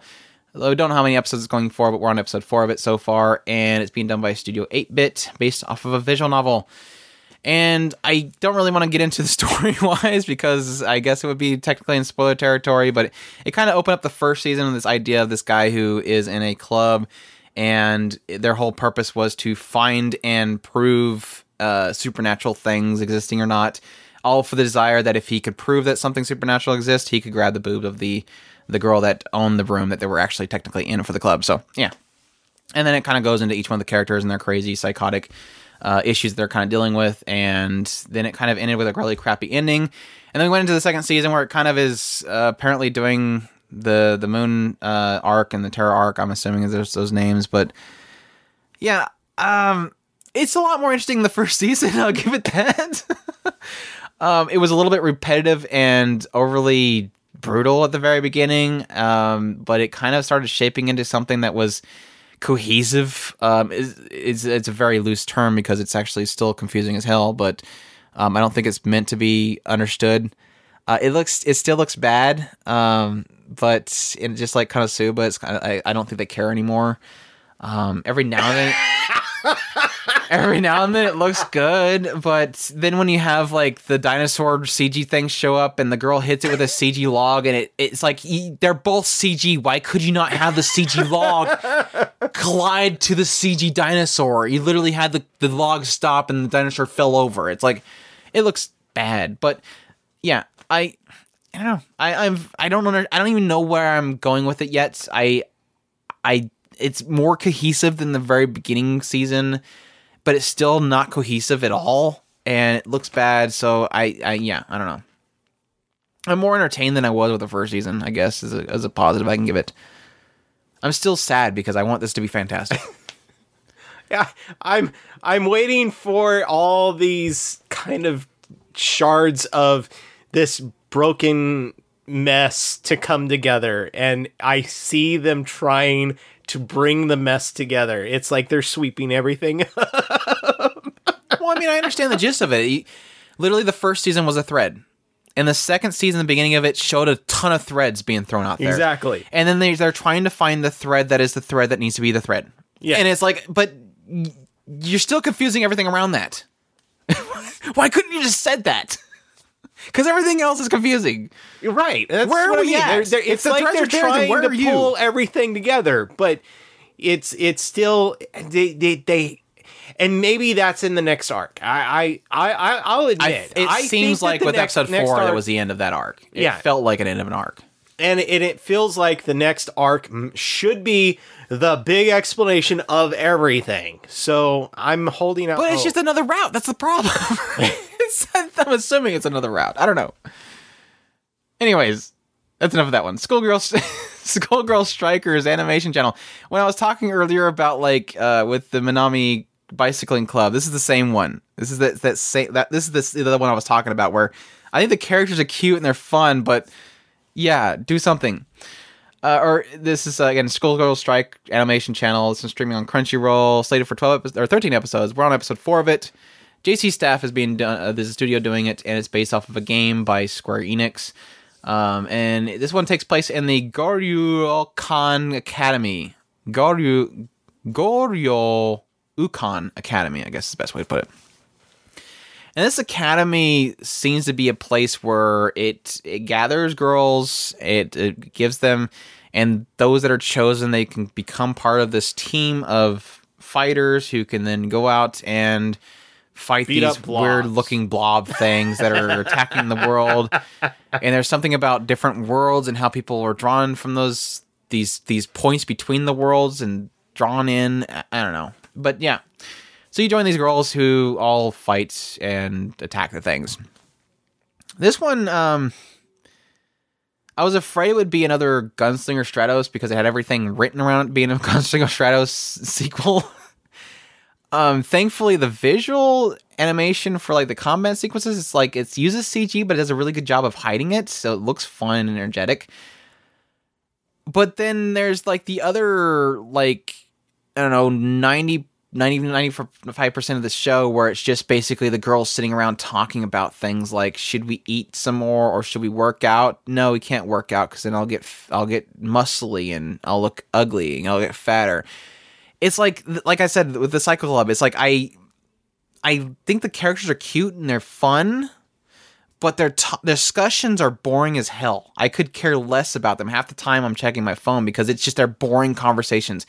It's it reminds me of like Narya Girls, where, where it was like it seems like it's just natural chatter between two people about just random things that they're thinking about, but none of it's ever interesting and none of it has any kind of substance to the story or or or or character progression happening. It's just them talking, and it's it is is boring. a lot of filler chat. See, here's the the way I look at it. It it feels like to me I and I and I I don't think I've ever said this before. This is my first director type thing. It's like they this is the first time somebody has tried to make a game into an anime and they they've got a story they think and they've got some really great voice actresses. So what do I do with this? Well, my my fight is only gonna cake. My fight is only gonna take about this long, so I've got this much time to fill. So let's put them on a a mystery. We're gonna go and solve this mystery of finding the person who's looking at people. so let's so let's watch these two characters sit here and talk, on and on and on and on and on. and and and and that's how this i mean it it it it never i like the characters and i think that the voice acting is great i think that the character designs look good i think that the battles are fine i i don't have a real particular problem with the battles but i'm not the the There's no weight to them expert. whatsoever. Andrew's the action expert, not me. Um, but outside of that, the characters themselves they don't interact well, and I think that that is the biggest flaw of the show. You don't have anything that's drawing you in and making you want to watch these characters interact. Uh, let's move on to Seiren. This one's streaming on Crunchyroll, slated for 12 episodes. We're on episode 4. It's being done by Studio Gokumi and AXsiZ. And the source is an original. This one's basically the one that's being done by the same guy, like Amagami SS and stuff like that.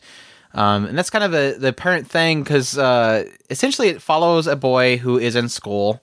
And the what's interesting about this particular show and was the same with with the other show was that essentially what it seems now is kind of confirmed is four episodes is basically him going down a route for one of the girls and then on episode five reset and then he goes and is you know pursues or is pursued by another girl and they kind of go on the route of that girl and i'm assuming on episode eight that's going to end and then episode nine is going to go with the last girl I um visually looks good. I love the character designs. I loved oh my god, Amagami is that character designs. I loved the other one, which I cannot think off the top of my head. Uh, Rouge, um, KimiKiss was the same one. And Amagami SS. Okay, yeah, those two. Love the character designs. They're absolutely beautiful characters. I just every single one of the characters that pops on the screens, I just fall in love with them. They're beautiful characters. They're fun characters. They had some really cool interactions. But the first arc um, was a good, was a good arc. I enjoyed the character that he was kind of pursuing. She's very mischievous. I thought she was a little bit too forward for my taste personally, but she was a fun character. Uh, she was entertaining. I loved how she kind of broke the main character and her teasing and whatnot. A lot of fun, a lot of great little moments. Um, didn't care much for how it ended, but that's fine. Um, and I'm, I'm assuming from what I've kind of browsed this the next episode, I'm assuming I'm gonna love the next character too. So the the great female cast they're kind of interacting with and kind of messing around with the main character. My only problem with the show is the main character is boring as all get, and if if he doesn't have a cute He's girl an in idiot. if she does if there is not a female character in that screen, I am bored to tears. He is as plain as you can get in white rice. He is that dull and plain. So that's my only hangup. I love the female characters. They look beautiful. I love the interactions between uh, on them and how they mess with the main character. But the main character is boring as gets, and that's my only problem with the show. So yeah. Yep, that's pretty much my biggest hang up is dude's an idiot. Um, girl, absolutely wonderful. Had so much fun. Um, just following their little route. I can't wait to see the next two routes. I'm not going to even state that uh, I I can guess that the other two are going to be good, but I do think that they could be good based on one character. So we'll we'll see how it all ends out. Um, but yeah, that's I think it looks great. Interactions were great. Had a lot of fun in the first arc. Can't wait to see the next two. Yeah, yeah, they're fun little love little love stories too. So it's definitely interesting to have a show that actually pushes to that that final conclusion, which not a not a great conclusion so far, but we'll see what the other ones do. Uh, next one, Showa Roku Rakugo Shinju 2 or Showa Roku Rakugo Shinju Sokuroku Futa Tabi Hin. Um, this one's being streamed on Crunchyroll, slated for an unknown amount of episodes. We're on episode 5 of it, being done by Studio Deen, and it's based off a manga. Gush, gush, gush, gush, gush. Move on. Pretty much. no, um, actually, I said with the first season, I'm, I'm not going to get in full detail here because it'll probably be in the review whenever we review it. I don't want to sit here and gush, uh, talk extensively on this one, but um, what I had a fear of with the first season and going into the conclusion and being announced to the second season was my fear was I love the characters of the first season, their whole backstory story with Sukeroku and Yakumo.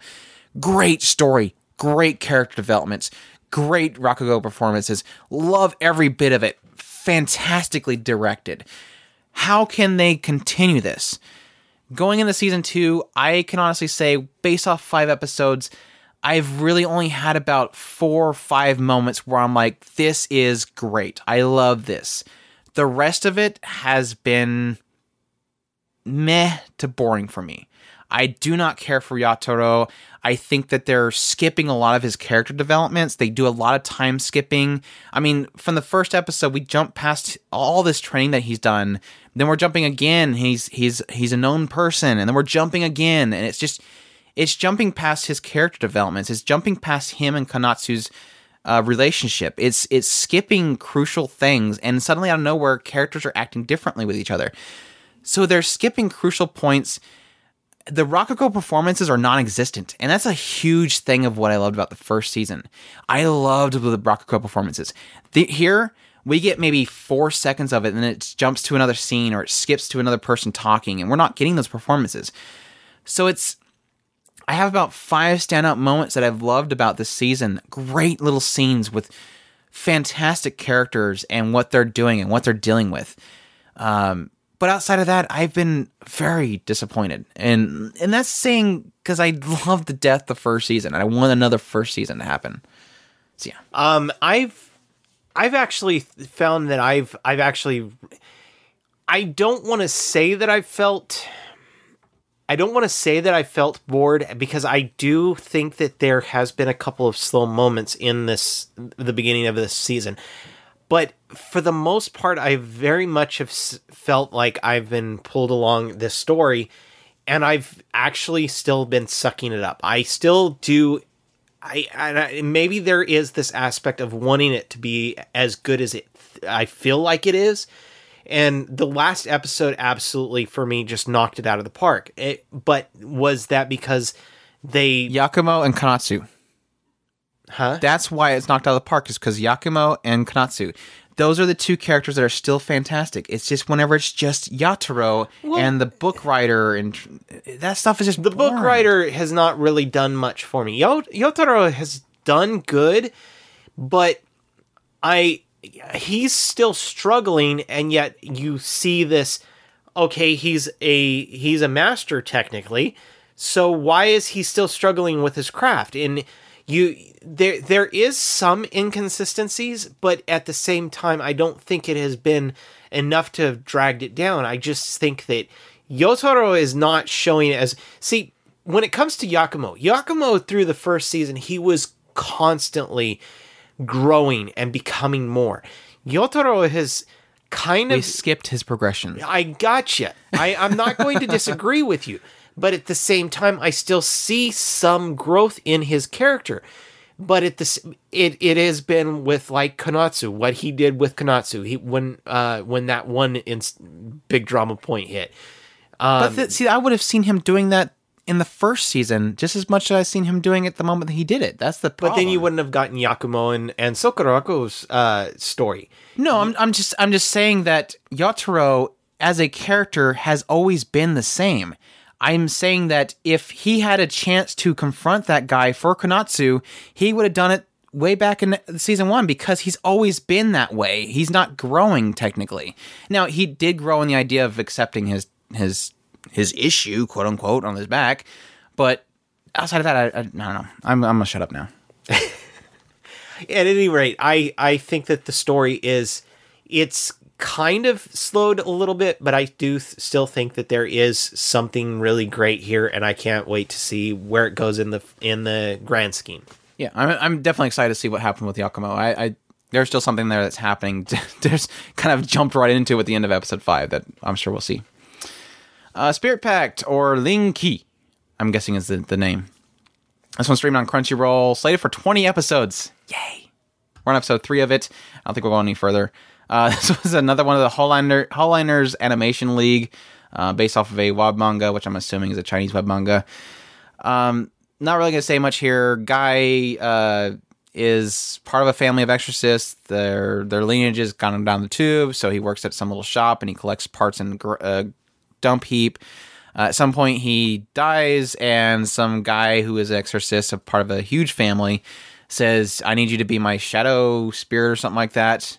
Uh, so make a pact with me, and here use this ring that we both put on our fingers, and it makes a pact and then he's been basically dragging him around since then to be his exorcist and they're kind of going into the guy's the exorcist guy's story which is kind of meh.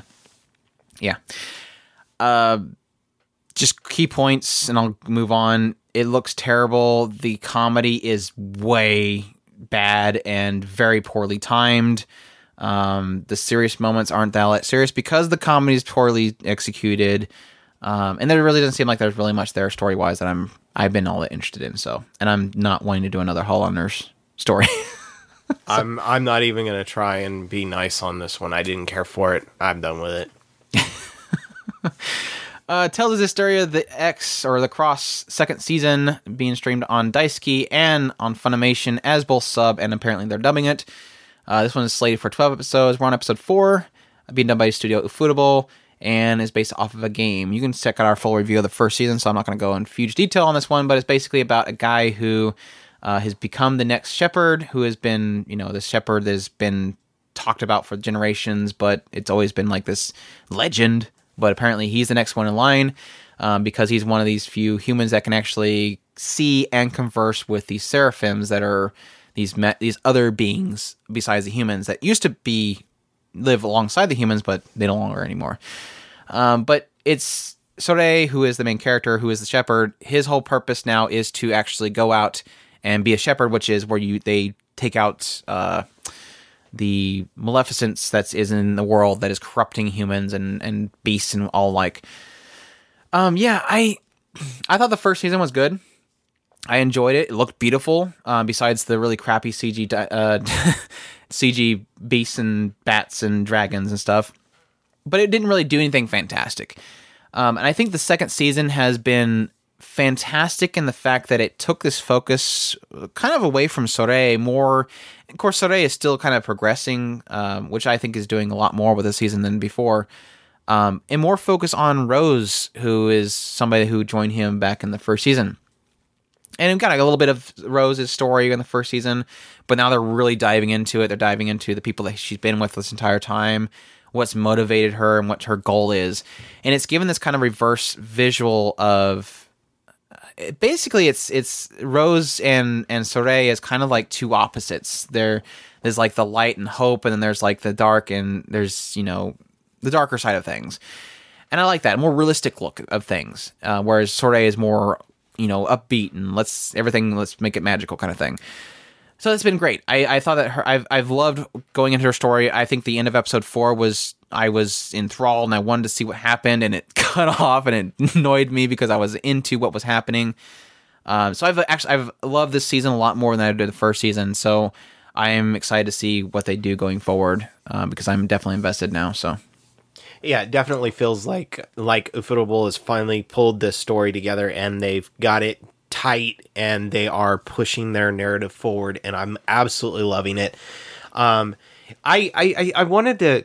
I, what you were trying to say that it was like the light side of justice and the dark side of justice is Right. I, I think that that that kind of hinge on there and and I want to I want to say that Or was the, the quote is sometimes uh, bad people just need to die or something like that. Right. I, I, I think it's really an interesting thing that they're diving into with those two characters.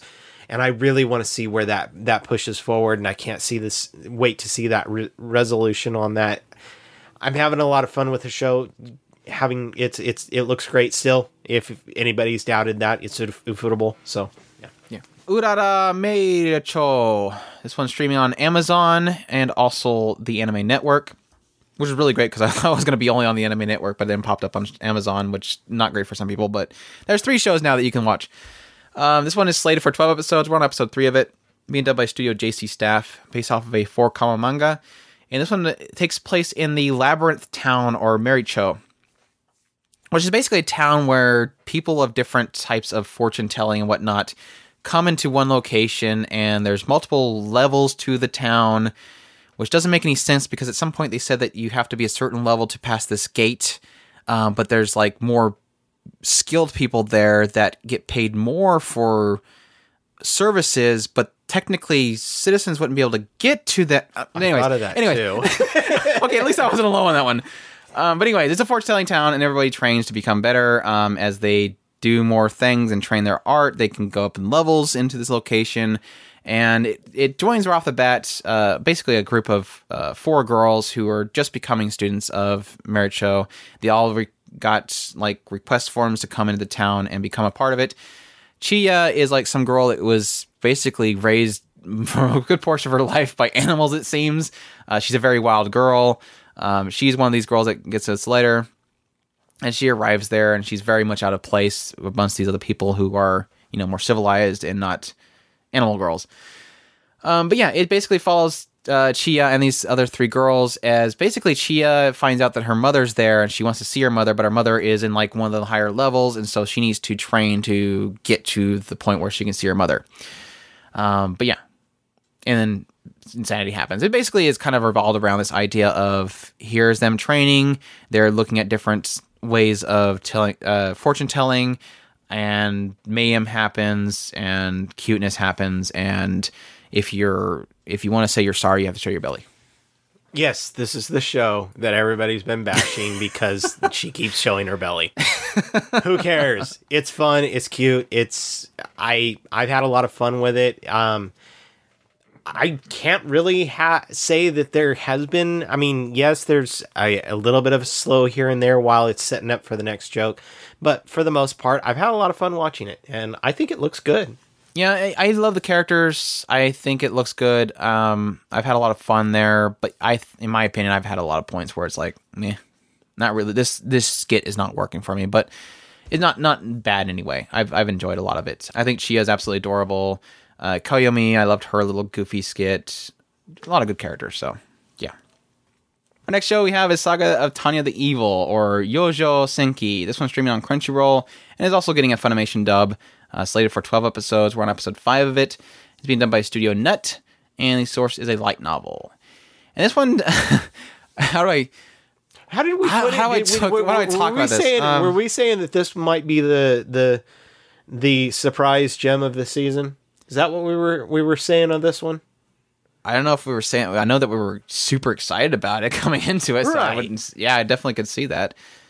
Uh, but yeah, this one essentially follows a girl named Tanya, who is part of the Imperial Army, and she seems like she's pretty crazy and very hard on her subordinates. And they, it's basically like in a World War One setting where, yeah, you have World War One war, but you also have this element of mages. The people are seen as having potential to be mages. They get these gems and they get these kind of gravity boot that they put on their foot and it allows them to fly around and they can project magic out of their guns. But other than that, other than those kind of select people that have those abilities, everything else is pretty much normal World War One. People running on the ground, shooting uh, mortars and stuff like that. But it follows Tanya. She's one of the people with this this magic capability. Seems like she has a little more than most people do.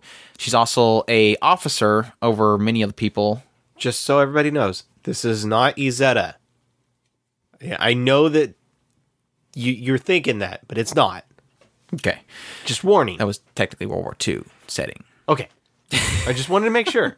No confusion. anyways um but yeah it, it's quickly established that she's kind of nuts um she's very ruthless um she's willing to send her people out to death if she needs to be um she has very little room for mercy she's pretty crazy um but then it kind of I don't I don't even know if I want to talk about it, but in the second episode they kind of show exactly why Tanya is the way Tanya is.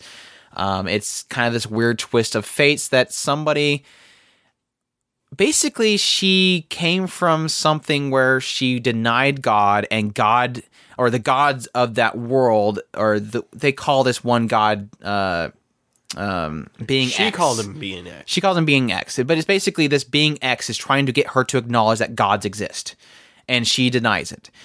and the way to I don't care that you're talking to me. I don't ex- acknowledge you. the way to force her to acknowledge that being X and other gods exist is by forcing her to be in a a time of turmoil and danger, and that's why she is now on the battlefields in this kind of World War One setting. And that's really kind of where it kicks off, and you're kind of following her as she's trying to basically find the easy life, which she's not really technically allowed, and she's put in some very dis- difficult situations, and she's given uh, people to kind of step on as stepping stones, and that's really where I'm getting the most entertainment out in this show. Is Tanya is wicked. She's dangerous. She's got a. She gets a. She gets granted the ability to be powerful, and the way that she tries to manipulate other people or step on other people as stepping stones to get what she wants, but at the same time being foiled is what I enjoy about this show. I love this show for that, and I've enjoyed it from beginning to episode five, and I can't wait for more. So that's it. Yeah, and and of course, And oh yeah, Aoi Yuki uh, also. I, yeah, I was gonna say Krul Tepes, Clementine from Overlord. absolutely knocking it out of the park. And we ended up hearing her voice on another show, and she was doing the same thing. She she loves Akiba's that. trip of all places. I was like, wow, she just stood out like a sore thumb right there. and and, it, and it's it, it is so so I and it, it's so funny because there was a lot of people who were just absolutely bashing this show and refusing to watch this show because oh it's a lolly doing really awesome things I I ain't gonna give it the time of day. You're missing out on the entire point of this show. It is so well done. Yeah, I agree. When they first said that it was it was this whole thing of, oh well, I I know it's for those people that go, oh, she's so awesome and cool, and it's like, yeah, I'm, and I love it. But then there's also this other layer to it, which is her pretty much trying to outsmart people for her own gain, but failing miserably half the time. So it's like I love how evil she is. She's technically bad, but at the same time, I love watching her fail just as much as I love seeing her conquer things. Yeah. Pretty much. Yeah, yeah. All right, well, our next one we have in our last full length show is elDlive, and this one is streaming on Crunchyroll and is getting a Funimation dub, It's slated for 12 episodes, and we're on episode 3 of it. Is being done by Studio Pierrot and is based off of a manga. And this one follows Chuta, who is a normal, average, everyday boy, but the fact that he can hear some kind of voices in his head, and it often makes him look like an idiot. Um, at some point, he gets teleported into a spaceship, and the spaceship is full of people that are part of this elDlive, who are an organization that stops aliens from doing things and breaking the order of. Basically, they're, they're okay with aliens, but they don't like when aliens are doing things that step out of line. It's kind of like Men in Black. There you go.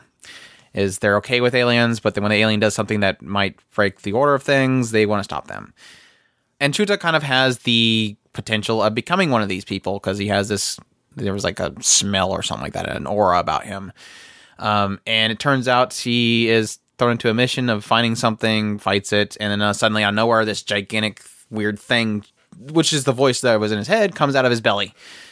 and it's called Drew. And Drew is this kind of thing that is a personification or gets stronger or weaker based off of his confidence in himself. So yeah, it's basically following him as he's a part of this elDlive and is partnered up often with this girl that he's actually with his school, who thinks is he is a hentai des and he's an idiot and he needs to go away. So yeah, Which we all know it's because she secretly loves him. and wants to protect him. Yes. It's, it's going to come out. Yep, yep, yep. Because they, 'cause I think at some point they mentioned that they had the flashy thing, like in Men in Black, and he probably flashy thing each other and forgot that they're actually in love in their previous life. I don't know. Yeah, not not doing anything for me. we, we're trying to come up with a way to say this Deep nicely. story that makes us interested in it. We want to nicely say it ain't working. Yeah, It's, it's not, fine. not terrible, but not working. yeah, it's not working. I Don't like the character designs, except for the Neko girl that's not even in the show. Half like, but maybe two seconds per episode. she's in the she's in the, she's in the, the main. she's, she's a side thing. character on the side part of the show. And then it's got Ryo Kojima as the, the, the little thing that pops out of his belly in in uh, inappropriate uh, symbolized symbolized ways. Um, but yeah, I, Kojima is not making it to where I can watch this show. So I guess that tells you something. It's just not not terrible, just not yeah, really it's it, it's fine. Yeah, I mean, hopefully it'll figure something out. Maybe when I'm surprised only Misuzu breaks her story and actually, I think Misuzu could be interesting. I think I think you know Angel Girl will work. She'll do an angel. Like this show cannot decide what it wants to do style wise. It's like you have boy in a school shows up in some crazy futuristic looking ship. There's a gigantic moon guy with arms that likes to flex. then a thing comes out of his belly in a very uh, inappropriate way, and they even point that out. And then they kind of jump forward, and she's fighting this thing, and then suddenly she becomes an angel in a in a in a swimsuit, and it's like, what the hell are you doing? Anyways, the, the the the artist is like, "Oh, that looks cool. Let me add that to my show." man, you know what the cool? A gigantic muscle faced moon that has flexing muscles. yeah, do it. All right, then we next all we have really left is uh shorts. I'm gonna run through a couple here, which is gonna really much talk. Uh Chiruran ha- one half. is that the one with the bishy chibi Yeah. boys? Yeah. It's basically uh, cute, cute little boys who are like great, and they talk about their daily lives and why And how they're so awesome they popular. Yeah. Yeah. If you if you like cute boys and they're chibi-fied, definitely check it out. Um, next one we have is Forest Fairy Five. This is like whenever people say this is the worst show of the season, you go, no, look at Forest Fairy Five or Mori no Yoisei Kinoko no Musume. Uh, yeah, this one is okay. The best way I can explain it, it's like one of those really cheaply done Chinese MMO or Korean MMOs that are trying to get a buck out of people by setting up an MMO game that you like the character designs or something, which not here. Um, and then they have a whole bunch of paid stuff that you can get that makes you actually be able to beat the game at all. It looks like one of those really crappy looking ones and then somebody grabbed your monitor and hacked it so that the contrast and brightness could go far beyond what could capable of the monitor. So much we, that we were we were concerned so about bright Andrew's, your yeah, we were, retinas yeah, we were we were concerned about Andrew's TV for a little bit because it was just trying so hard to make the entire room as bright as possible. At some point, the character asked, "Can you see me?" Literally, I said, "No, No, I cannot see you. can't see nobody. You're." Somewhere in that big blob of white in the middle of the screen that seems to constantly And be y'all there. think that we're joking? Go and watch it. You don't even have to watch it for more than a, about two minutes, and you will understand what we're talking about. The lens flares on this show. just bright turn your contrast down before no it's it's and it's not just that it's it's it's in the same vein as something like Naria uh the Naria girls or the uh what was that other one that we watched that was kind of similar it's basically where they have a microphone set up next to somebody's face and they talk about random stupid crap but it's more it seems like it's more focused on the idea of explaining this world that I have no care for whatsoever because it's just it looks bad. It's all s- the entire thing's CG. And They want it to be their cute. microphones pop half the time. It crackles. The the audio sucks bad. So yeah, no. They they want it to be cute. I don't have a problem with it. I i- as far as the characters, but it, the problem is you can't see them. the The audio quality was not all that great, it, and it it it felt like it was moving too slow so that they could get that little bit of extra dialogue in there. but I was so distracted by everything else on the screen, the particle effects, everything else going on. It was like I I I, I can't I can't. My my visual cortex was overloaded and it was bleeding over into my sen- my other senses and and it, it just yeah. Right, well, We seem to be very down on shorts, but let's get into some shorts that we can be happy and positive about. no, can't. Days. This one we can. Nyanko Days. Streaming on Crunchyroll. Two minute long shorts. We're on episode four of it, done by EMT Square or two, whatever you want to call it. Four koma mangas was based off of. And this one follows the girls of th- this girl named Tamako, who has a troubling life or boring life. I don't remember what particularly Poor said. Tomoko, she has but then when she comes life. home, that's where she finds her peace and love because it's your house is full of four uh, little cat girls who are four cats who are personified as little cat girls and they're cute She and they're chibi and they're cute. Huh? She only has three. She has Maru Right, and Chi. right, right, right, right. Elsa Three. is probably Sorry. the other girls. Yeah, probably. But yeah, they're adorable. They're fun. They're cute. And this two minutes per episode, it's literally like, oh, well, I had a troubling day. These are cute. And then it's pretty much over. And then, okay, there's this other girl who likes cats. And then she goes home and then she ponders about the fact that she had experience with this girl. And they're cute. So yeah, if you like cats, you like Neko girls, you like cute things, you love fuzzy things, and just want a quick show to put a smile on your face, that's pretty much what Nyanko Days is. Yep. And I'll probably say the same exact thing when I talk about it in our review. uh, next one we have is One Room. Um, this one's being streamed on Crunchyroll, slated for 12 episodes. We're on episode 4.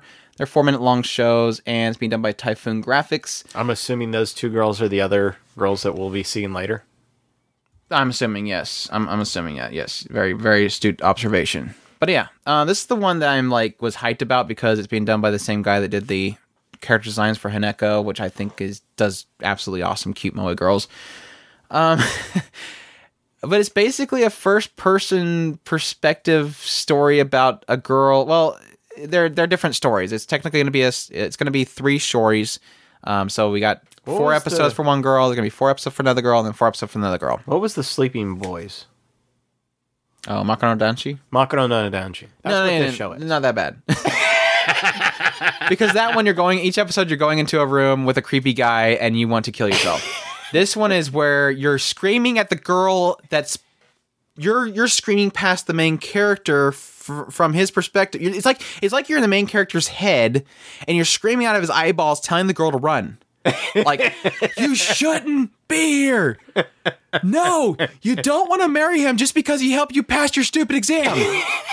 That's not how you find love. Run, girl. like, yeah. Anyway, it's basically it's it's just basically a first person perspective. You're the main character, first person perspective, and you're watching this girl. She comes over. You're helping her with her classwork to help get her to get her college or pass her exam to go to the college that she wants to go to or university she wants to go to. And then it was pretty much that. And then I'm assuming episode five, we're gonna go into another one. It's just yeah, it it does have a creepiness to it.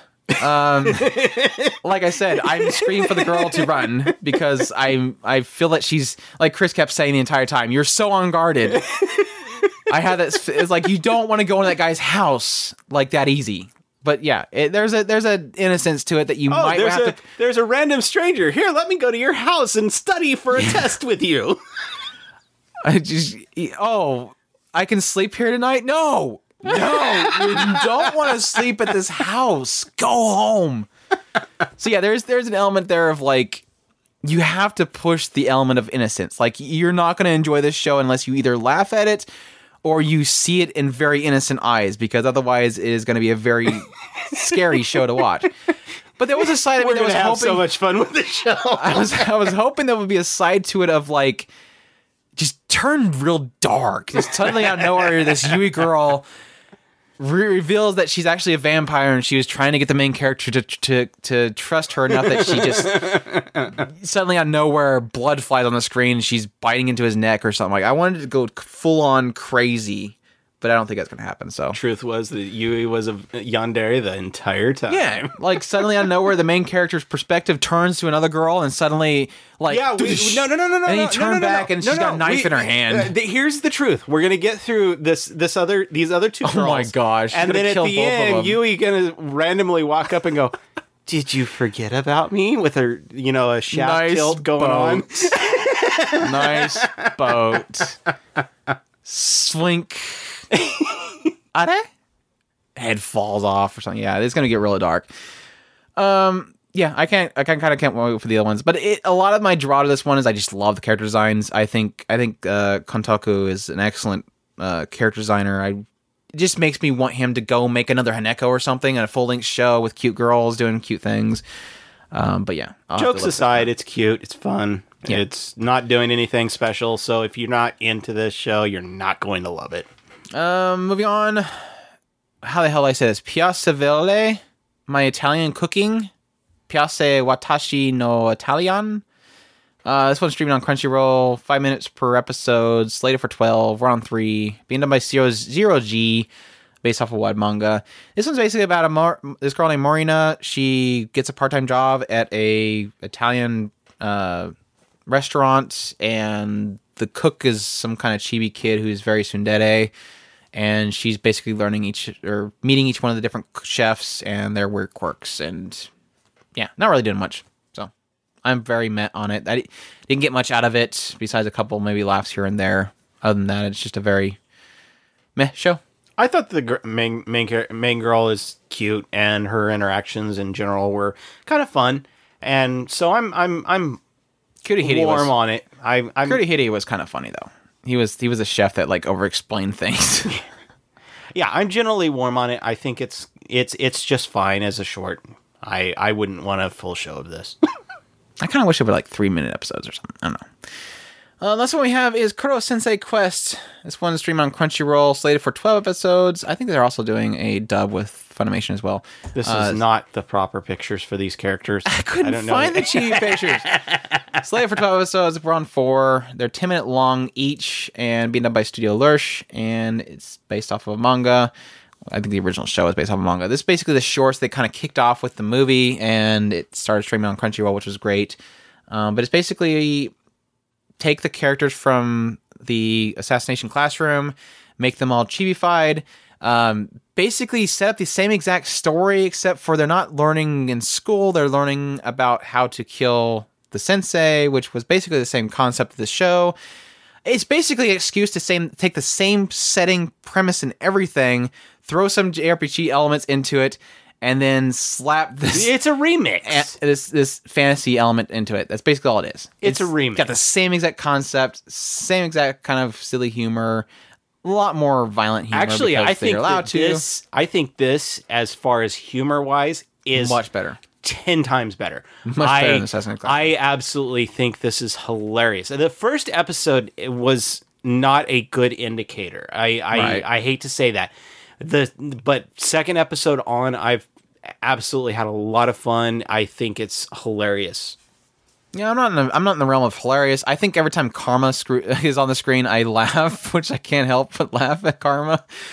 Uh, his whole thing is basically uh, he's cursed because every time he looks down on people, he something bad happens to him. So like every time he's talking, he he's always talking down to somebody, and pans are hitting him on the head, or the ground uh, opens up underneath him. And it's a trap door, and I can't stop laughing at that. So yeah, I'm on the same boat. I think I think the humor is much better here than it was in the real Assassination Classroom. But of course, Assassination Classroom was mixing in you know action and you know drama beats to the story as well. So I guess Yeah, I don't expect. finally have no. I don't expect any. There's no indication that there's going to be any drama, and this is pure comedy. I think the probably the only thing I would warn people on is any scene with Irina in it. Um, Each No, each her- her episode last- has a her segment. ep- she had an episode, and that wasn't that way. each episode they have a cut point in the middle of the episode where they basically have this stage set up and Irina's on the stage and they do something really uh they make some very erotic comments and it's yeah I would I'm just saying if you if you're stray from the sexual stuff it kind of is pretty uh questionable but other than that it was it's it's pretty fun so yeah I definitely have been enjoying it so far so yeah that's it we're done. It's all the shows. We're done. That's all of our first impressions. That didn't turn out to be as long as usual because I think we don't have 60 shows to go through like usual.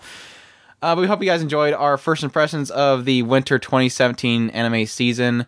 Uh, definitely let us know in the comments what you think of these shows. Um, and as usual, if you go to the forums at OtakuSpirit.com, you can go to the seasonal discussions, and we actually have a thread made out for all these shows so you can talk to other people about them as they kind of air. Um, but yeah, Anything else? We good? Nope, I'm pretty good. We hope you guys enjoyed. We thank you all for listening, and you all take care. Os.